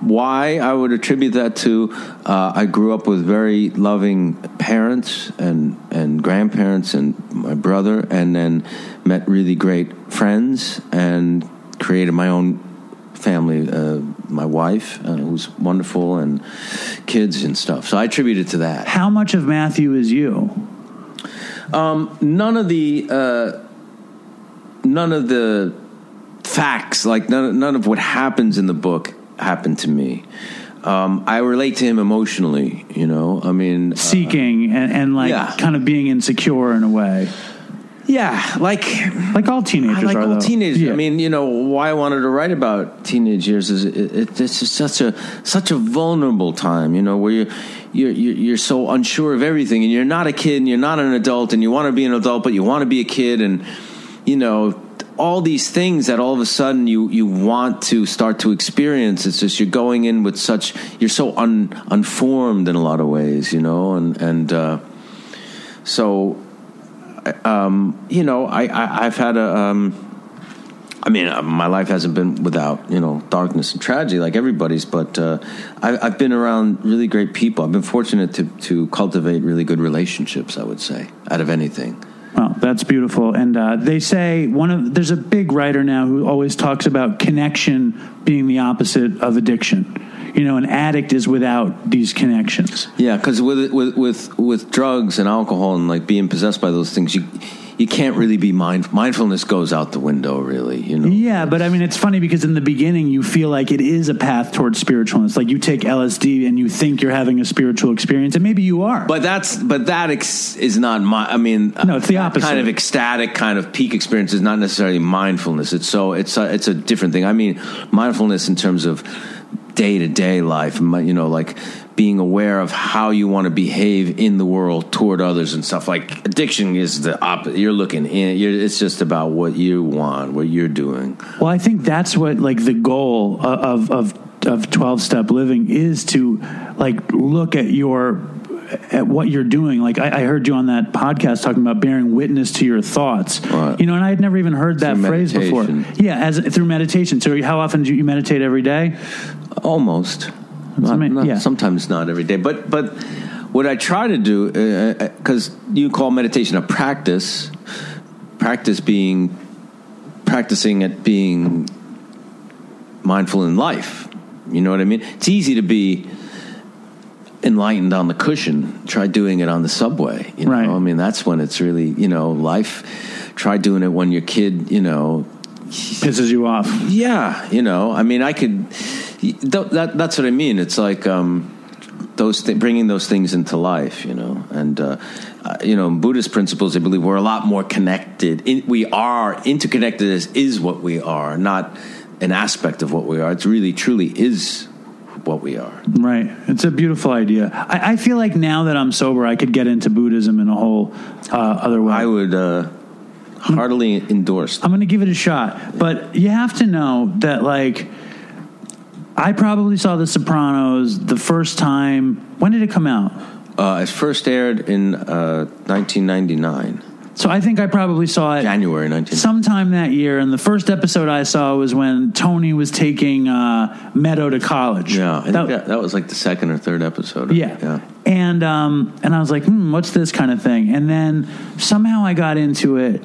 And to tell you that I've probably seen the series, the whole series, 10 times is like, Really? I think I've Wow, seen it 10 extreme. times. It's fucked up because I would watch it getting high. I would watch it getting sober. It was like played in reruns on Bravo for a couple years. Yeah. And I would sit there and I'd watch the reruns. Wow. Like, like I'm, I'm the kind of way more than I have. I know, so it's kind of embarrassing.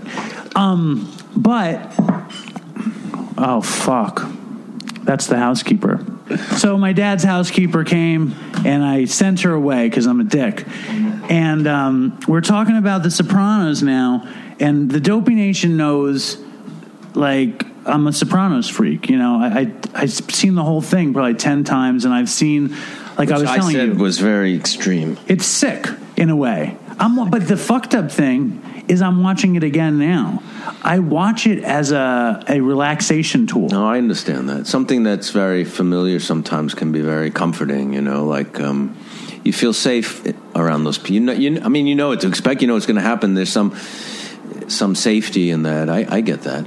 I actually did a, a web series at Katz's years ago, and Joe Gannascoli was my big guest on that. Oh, yeah. And I used to wait on the guy that played Hesh at Katz's. He was Jerry there. Every, Adler, he was yeah. there every week. Um, and he was a sweet guy, you know. He's a sweetheart. I think he got smart and stopped eating there so he could live. Um, but uh, I just use it as a as a real relaxation technique. And we had started talking about these other shows that I love the same way The Wire, Breaking Bad, Mad Men, and Michael, to my dismay, said he had never seen any of them. I've never seen Breaking Bad, and I never saw The Wire, and I never saw. I saw the pilot of Mad Men. That was it. so when you wrote for The Sopranos, you were never thinking, I want to be a TV writer. Oh, I just wanted to write for The Sopranos. I wasn't thinking in terms of career. Did you you wrote a bunch of classic episodes? Did you did you like pick like for example in the in the episode where Christopher gets shot, you wrote that he has risen. I, I pitched that. Um, so after we shot the first season, I fell in love with the show and all the characters, and I and I just wanted to write for. I that Summer Sam had uh, just been shot. It hadn't been released, so I wrote a spec script between season one and season two and gave it to David. And I had Christopher ODing and having this afterlife experience, and David was like, "Oh, we can." Because I like what you're doing, we can use that afterlife thing after. Well, I'm planning Christopher getting shot in season two, so that's how I started writing for it. when they made Christopher a writer, was that because they knew what you were about? Well, in the pilot, which was written before I was cast, he has a line to Tony, and he says, "My cousin Gregory's girlfriend is a development girl in Hollywood, and she said I could sell my story and make money." So he had aspirations towards Hollywood. Whether or not they went the, down the writer's route because I was writing, I'm not really sure. Maybe he had little of both there. And when you have Christopher like struggling trying to write, and you're like beating the, Christopher's beating the computer, like you're is it like channeling your own like passion through this instrument which is not you like like does it connect back to you when you do that I mean, in some ways, because you're always going to bring your own experience into your acting. You know, you try to relate as as closely as you can, but there was clear lines between me and Christopher. of course I, it was never blurred. You know what? Let me ask you this though. When I listened to that podcast, it was who is Joe Arthur? Joseph Arthur. Who is this? He's a musician. Do you like him? Is I he do good? like him. I He's never really good. Did he Yeah. interview without a shirt, or he wore the shirt for the interview? No, he had a shirt on. Every everything I've seen with him, he's been shirtless. Really? Afterwards, I like start He's, to um, check him I'm out. going to see him. Uh, I've never seen him play live, but he, uh, Jesse Malin. Do you know who Jesse is? I know the Jesse name. Malin has a new album out, and he's doing a concert tomorrow night at Webster Hall, and Joseph is going to be playing with him. But Joseph, when he was pretty young, in his early twenties, he caught the attention of Peter Gabriel, right. and Peter Gabriel had a record label at the time, and they signed him when he was really young. So he had, you know, so he kind of came into and and Peter when when they were when Peter was thinking of signing him, he brought Lou Reed to a concert that Joe did at Fez, which is Sure, I know that Not place. there Cafe anymore. Fez, yeah. he told me this story that he was like, you know, Lou was one of his idols. And like there he is, this. I mean, he might have been 22 at the time doing this concert. There's Lou's in the front with a with a, di- a digital tape recorder, That's tape recording up. the thing. He was friends with Lou, but uh, he's a great songwriter and singer and musician. Well, he asked you at the end of the interview, like, have you struggled with addiction ever? And you said yes. Yeah. But you don't want to tell I'll me. say yes again. No, I I don't um, particularly like um, hearing people's.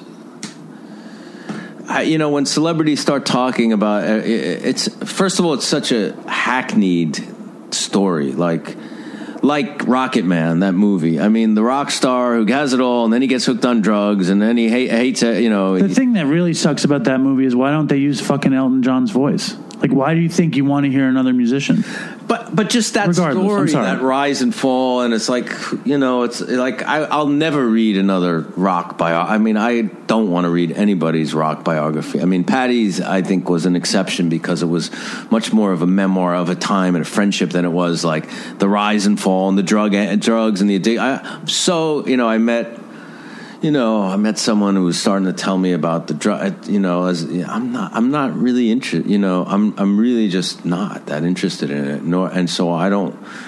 You know, I also don't. Uh, there's certain things I want to keep to myself. That's fair. I'll be honest. All right, we're gonna play a little game. We're gonna play this. Is my the, in the in the when me and Chris uh, started making the show, there was an episode that um, there's an episode of The Sopranos where Christopher relapses in the car with the Corky character. Okay, and my dream back then, because I didn't think you would ever come on the show, but I thought I could get the actor that played Corky to Who come on the that? show. Do you know? No, no, but I I, but, but I tweeted with him, and he said, "I'll come on your show, but I won't reenact the scene." Would you reenact the scene? No. you won't reenact the scene. Oh, I can't reenact the scene. No, I have the script. I wrote it out. I'll be you, you be him. Oh, I'll be him. Yeah, I'll be you, you be him. All Uh, let me see it. All right. it's two pages. I mean,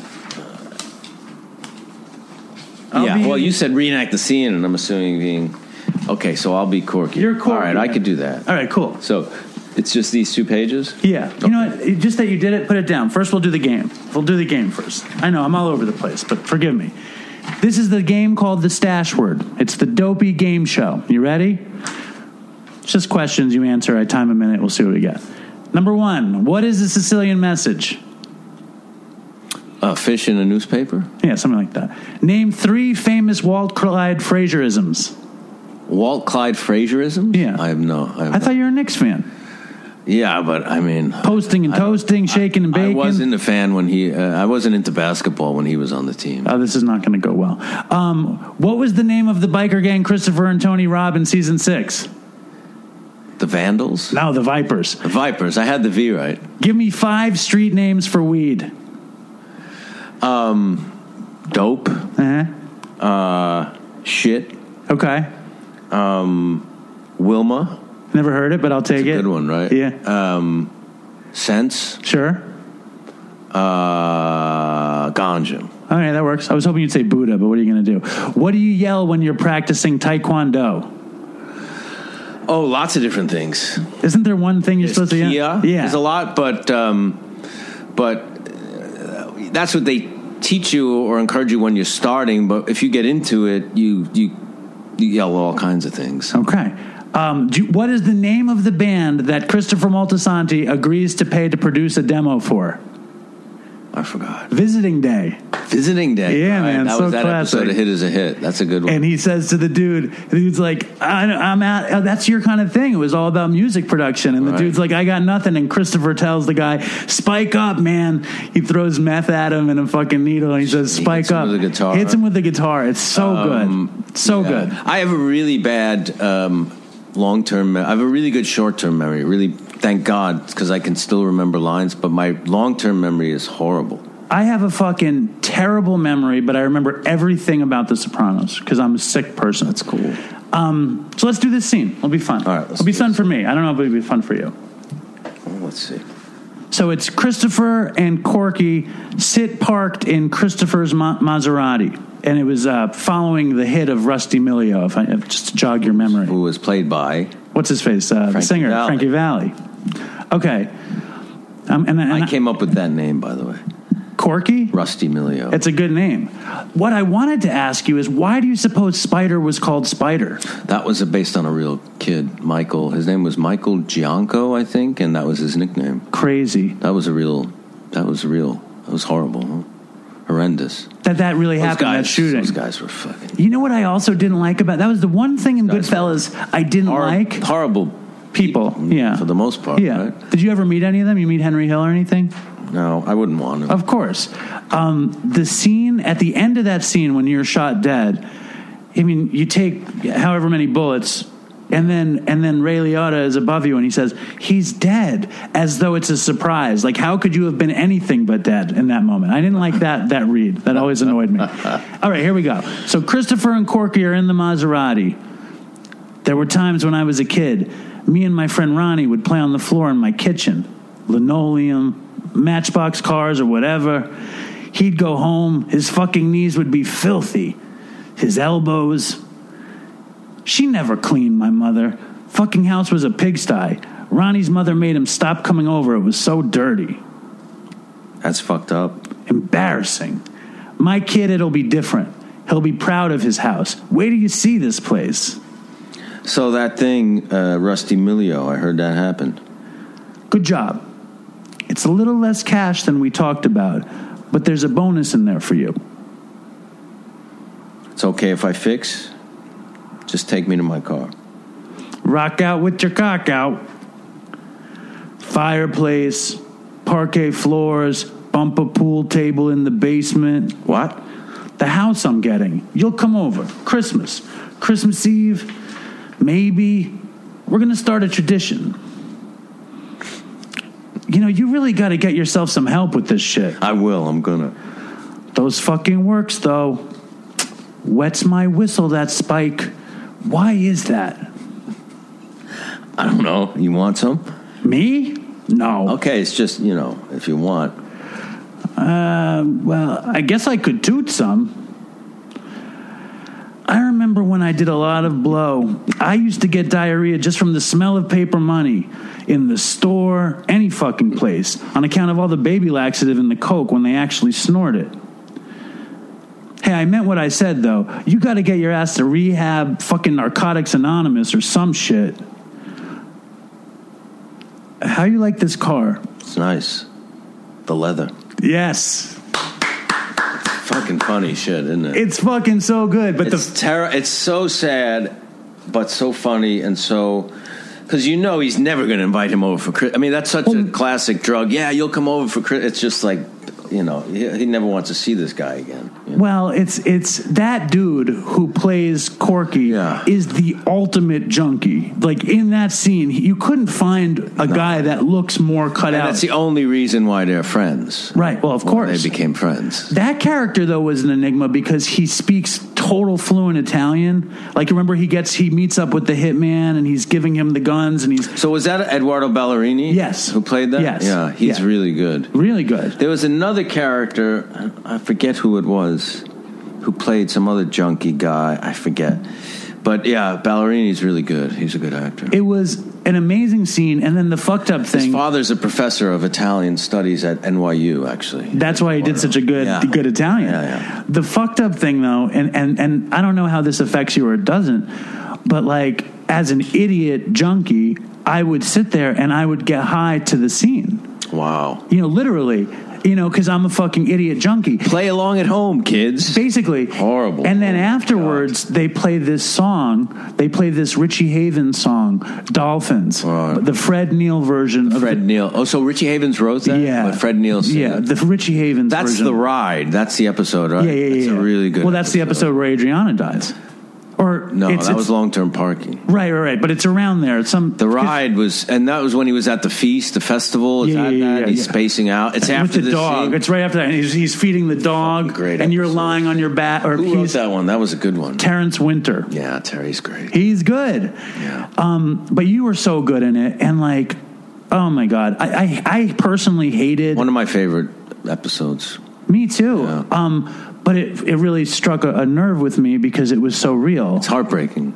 Yeah. It- it is. Um, but it's like it's really real and, and when they play that mu- i mean the reason that show was so good was because the performances were great the writing was great and then the music is great you know the, the things you see when they play that version of dolphins I know. it really feels like that it feels like dope you know and i listen to dolphins now i, I always was like kind of enamored with the song from the scene Oh, yeah. and uh and you know this guy fred neil who i don't even know who that Didn't is he write Everybody's Talking? Is that Fred Neil? i thought harry nilsson wrote Harry, it Harry Nilsson sang it, but he didn't write it. maybe it seems like the same kind of I think thing it's. I think Fred Neil wrote it. and then Tim Buckley does a version of Dolphins also. Oh, really? But the Richie Havens one is the one that I love. But Fred Neil takes me to the scene, and the scene is very meaningful Yeah, to me. Because it resonates. and also it becomes like a a personal thing like like and it's it's fucking bizarre and weird that somebody like me could experience this character uh, and get high with them you know what i mean relate it to a time in your life, right? And when you when you see that episode or hear that song, I bet it probably takes you to a specific. It does, but then the really interesting thing to me is that when Chris and I, and obviously you keep getting confused when I say Chris as though I'm talking about Moltisanti, but I'm talking about my friend Chris who I started the show with. And when we started the show, I was four months clean. He doesn't do the show anymore. He's dead. oh, he's dead. He, He, relapsed died. and died. He relapsed You and died last summer. Oh, th- he, that's who you started the show with. Yes. So oh, I thought he was just a friend. That No, you no. to. I didn't realize that you were both. Him and I started the La- show he together. died last year? He died last summer. heroin, Uh, fentanyl. fentanyl. Yeah.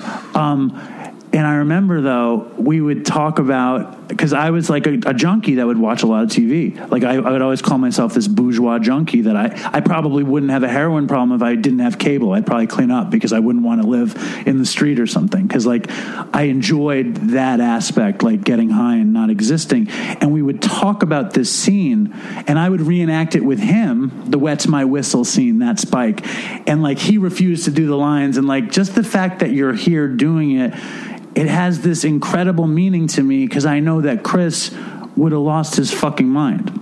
You know, and it's just very cool. Like I know, like where are you? You're on the 21st floor in pub- Jewish public housing, sitting at the table talking to this drug addict, but you did something here, and I really appreciate it. it You, you're, uh, you, are you open about your uh, years in sobriety? Of Or, course. uh, how, how long are you sober? I'm four years sober, four years and a month sober today. and uh, when did you start the podcast? uh, three and a half years ago. How many have you done? This is going to be the 205th episode. Wow. And it's 205 episodes in a row, 205 weeks in a row, never missing a week, even when he died.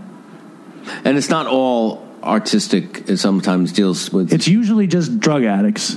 They're going to be like, what? active and and Mo- usually recovered, usually in recovery. You know, my friend Chris would always call himself recovered, and I told him he was really arrogant for saying that, and then he wound up dying. You know, it's just fucking crazy. Um, I'm yeah, totally, because it it'll kill you.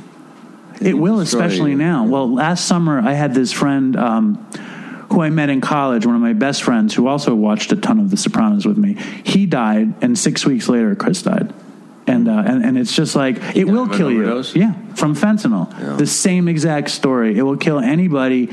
And um, and the show is mostly drugs, addiction, and dumb shit. Just stupid fucking stories about around addiction. Yeah. You know, and then also like kind of how we get sober and how it's so funny to be this lying, thieving addict and then become somebody who does the next right thing and helps the next person and carries the message.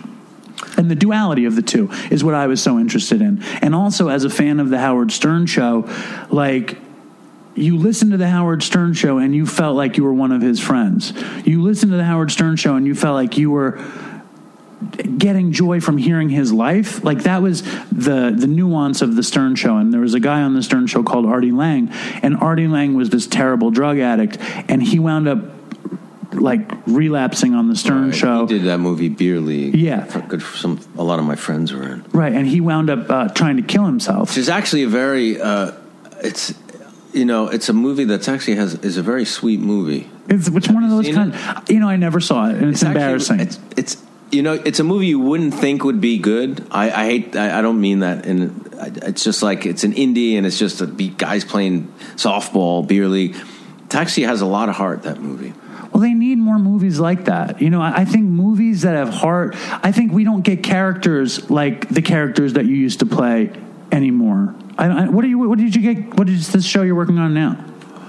Uh, I'm doing a series called that's called Lincoln. That's based on the Lincoln Rhyme's series of novels by Jeffery Deaver. It was a movie Bone Collector. Sure. it's based on that. Um, but uh, I have a movie coming out.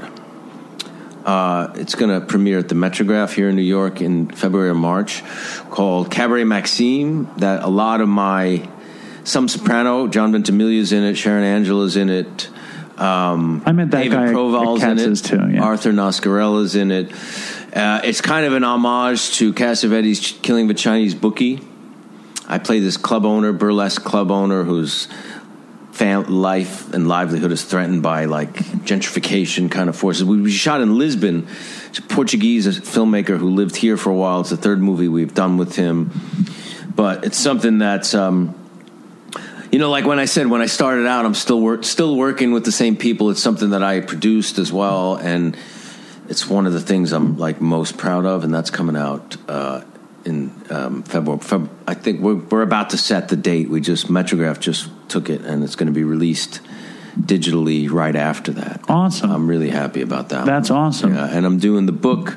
I've been doing a lot of live readings of the book. You read so great. And I started doing it with a couple other actors and with some musicians, and we're going to do it at Joe's Pub.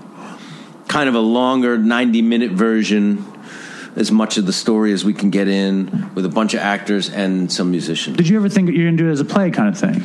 It's kind of like a radio play because we're not we're doing it as a reading, Uh-huh. but uh, there's a certain twist that I'm doing with, and I'm really I've been I've been doing it li- I've been doing a, a lot of those in L.A. I'm doing it with Lydia Lunch, not reading with her. She does her stuff, and I do my read. But now I'm incorporating actors and musicians in it because it you know it should be with musicians. I bet the whole thing could be a play. You know, and I- and I think Yeah. it would be a totally different thing. You know what I Yeah. mean? Nobody's ever made a play like that. yeah. I don't know. So that's the first. I'm making steps in that direction, kind of bringing this to life in different forms. That's been really fun, It's amazing. really exciting. It's so cool.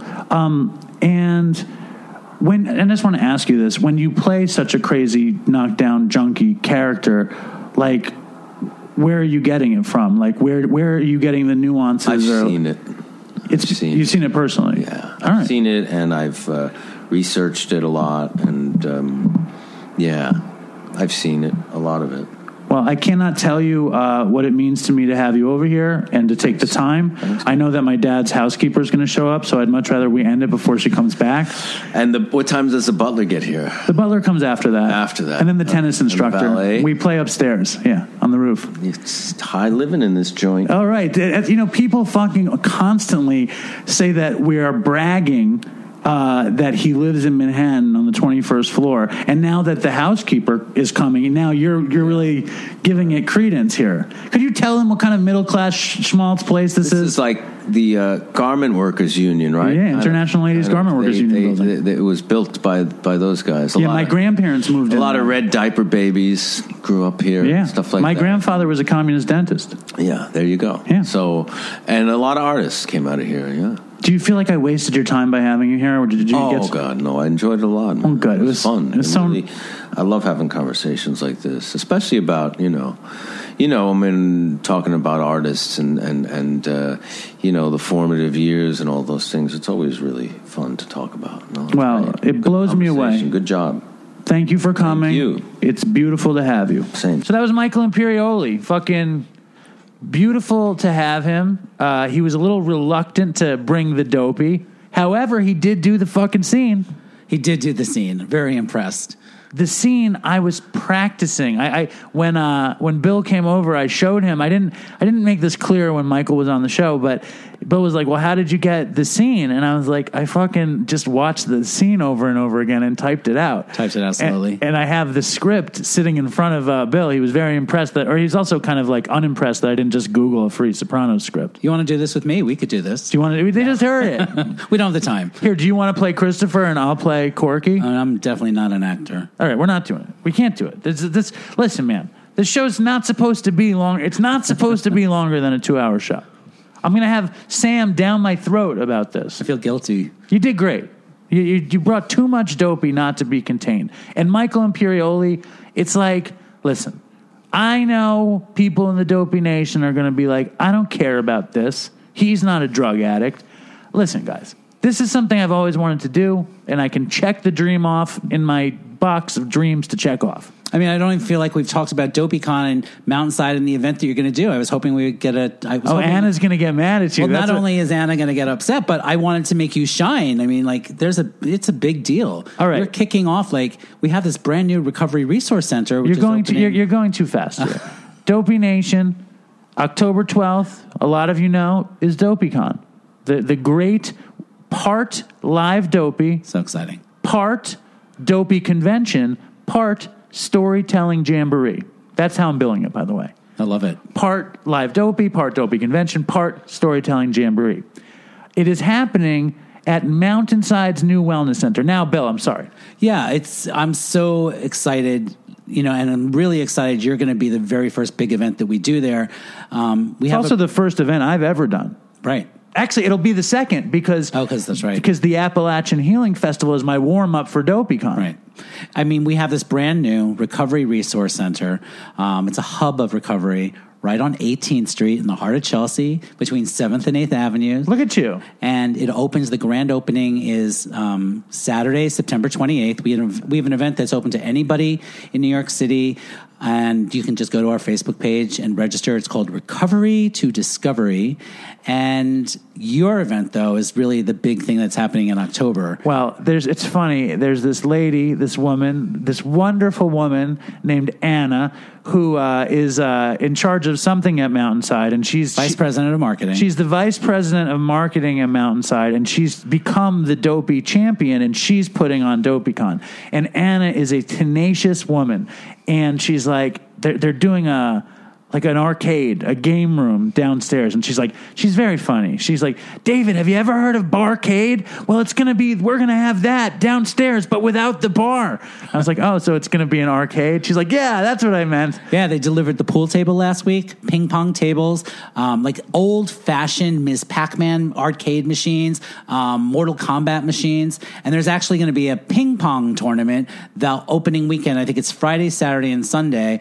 Pizza party, and it's open. We, what we've done is we've invited a lot of the sober livings in New York City. It'll be a real high level ping pong tournament Yeah, then. yeah. I go places and I play ping pong. I'm like, just so you know, I've spent a lot of time in detox. Let's go. Right. You know what I mean? Like, because if you if you've spent any considerable time in any sort of recovery situation, you better be decent at ping pong. I hope some of your listeners from the Dopey Nation like ping pong because um, on the twenty on the uh, twelfth, right, October twelfth, I'm pretty sure it'll be open to the public. There was a dude when I was at Mountainside. He was like a he was like a minor league pitcher. He was this amazing athlete.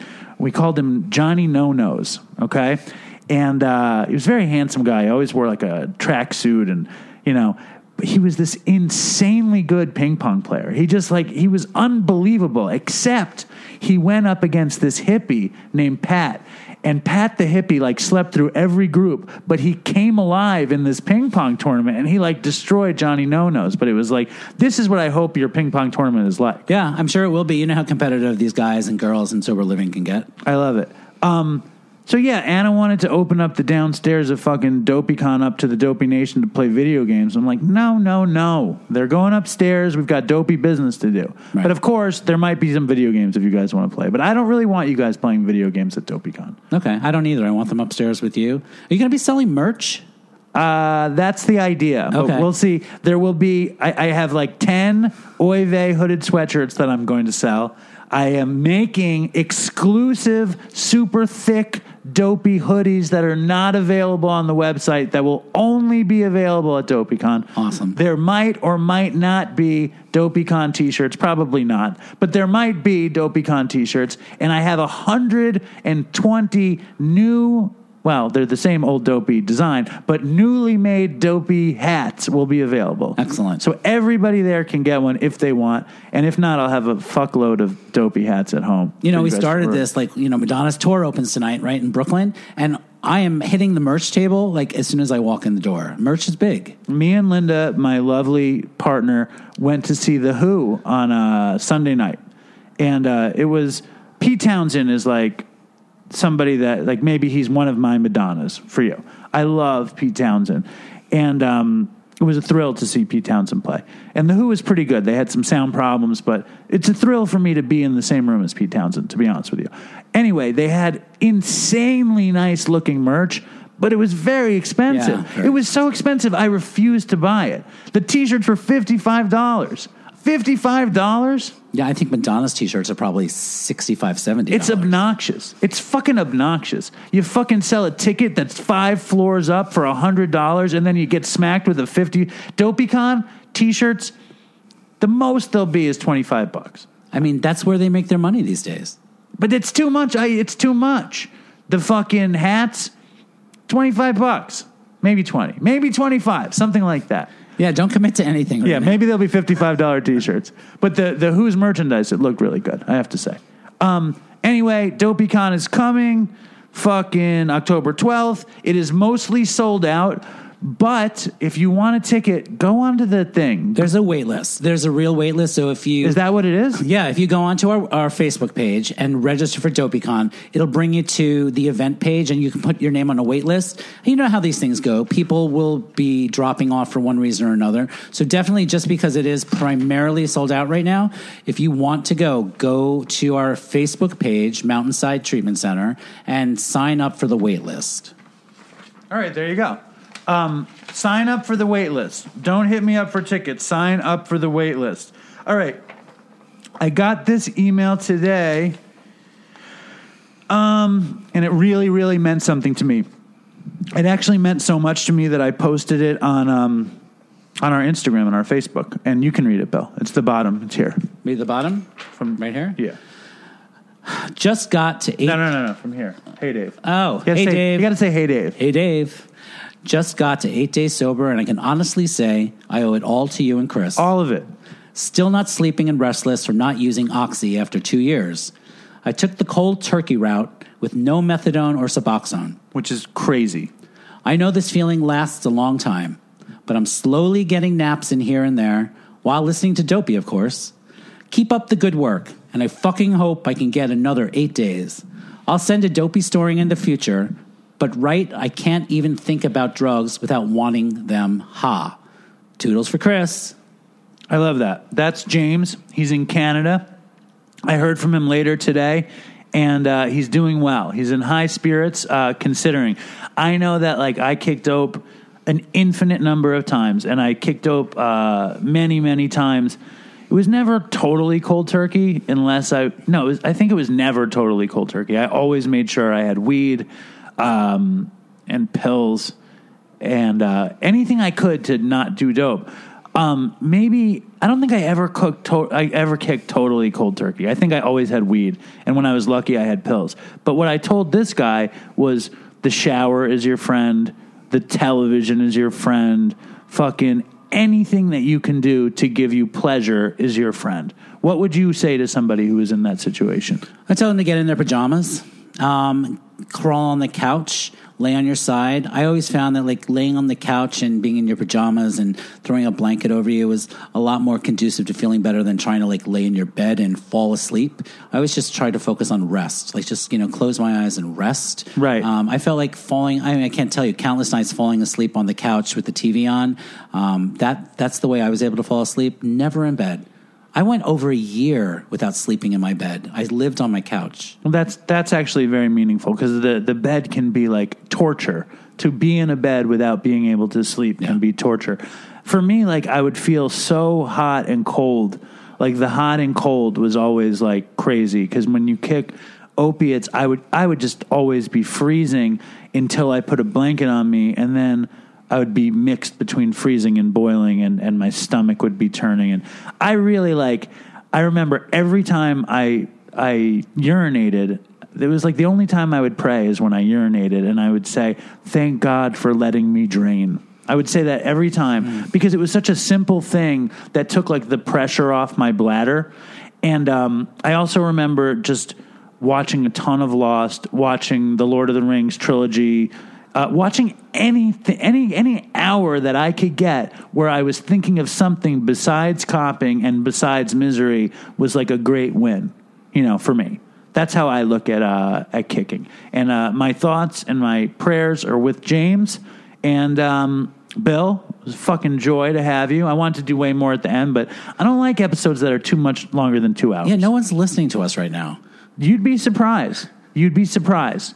Um, thank you so much for coming. Of course, absolutely. It's been a pleasure. And we will have you back. I know that the Dopey Nation will love you, right? About how much you loved Bill's crazy water to- tower uh, adventure. You know, they used to, there was this place years ago.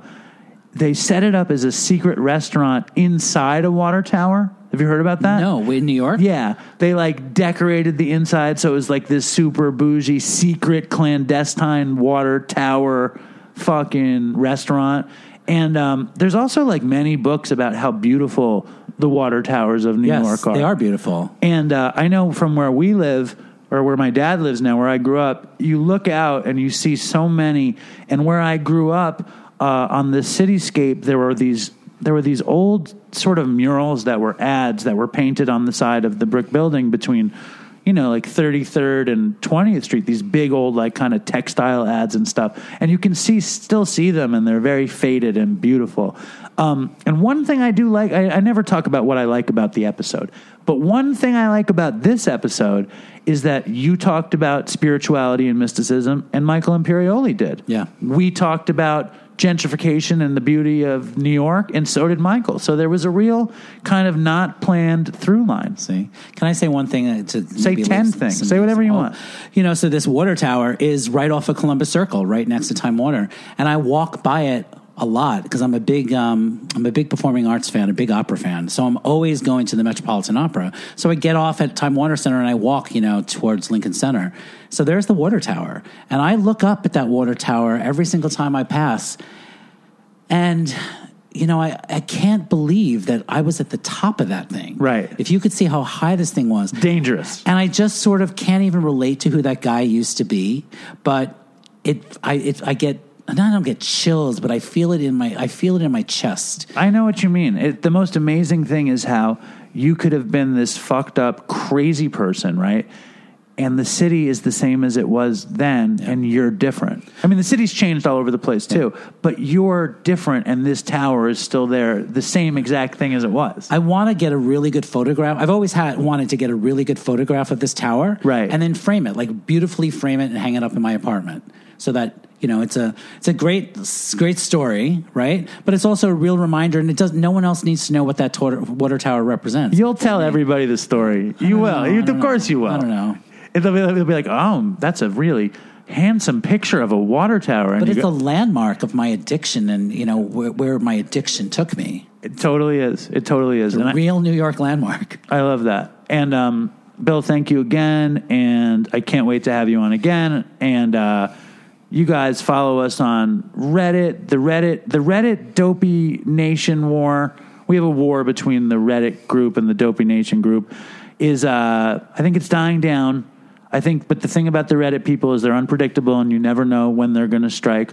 So I think the Dopey Nation people need to be cautious. But follow us on Reddit, follow us on uh, Facebook, Instagram, Twitter.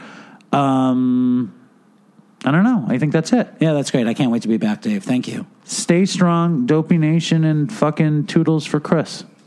I wanna take a walk around the world. I wonder what it do me any good. Until I get some money in my pocket, then I guess I'll just have to walk around my neighborhood.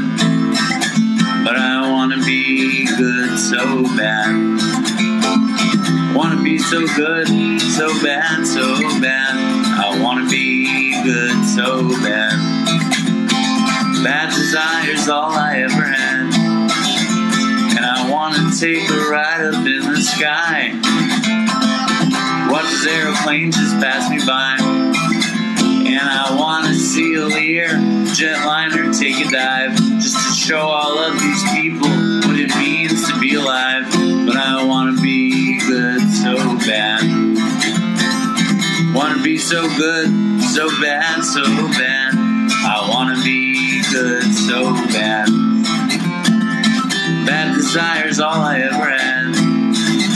And my shadow's getting smaller and smaller. And it's time to where I stand. Shadow's getting smaller and smaller. And it's time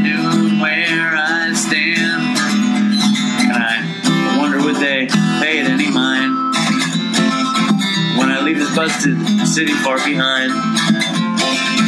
I'll take the high road, however far it winds, because peace and love are very, very, very hard to find.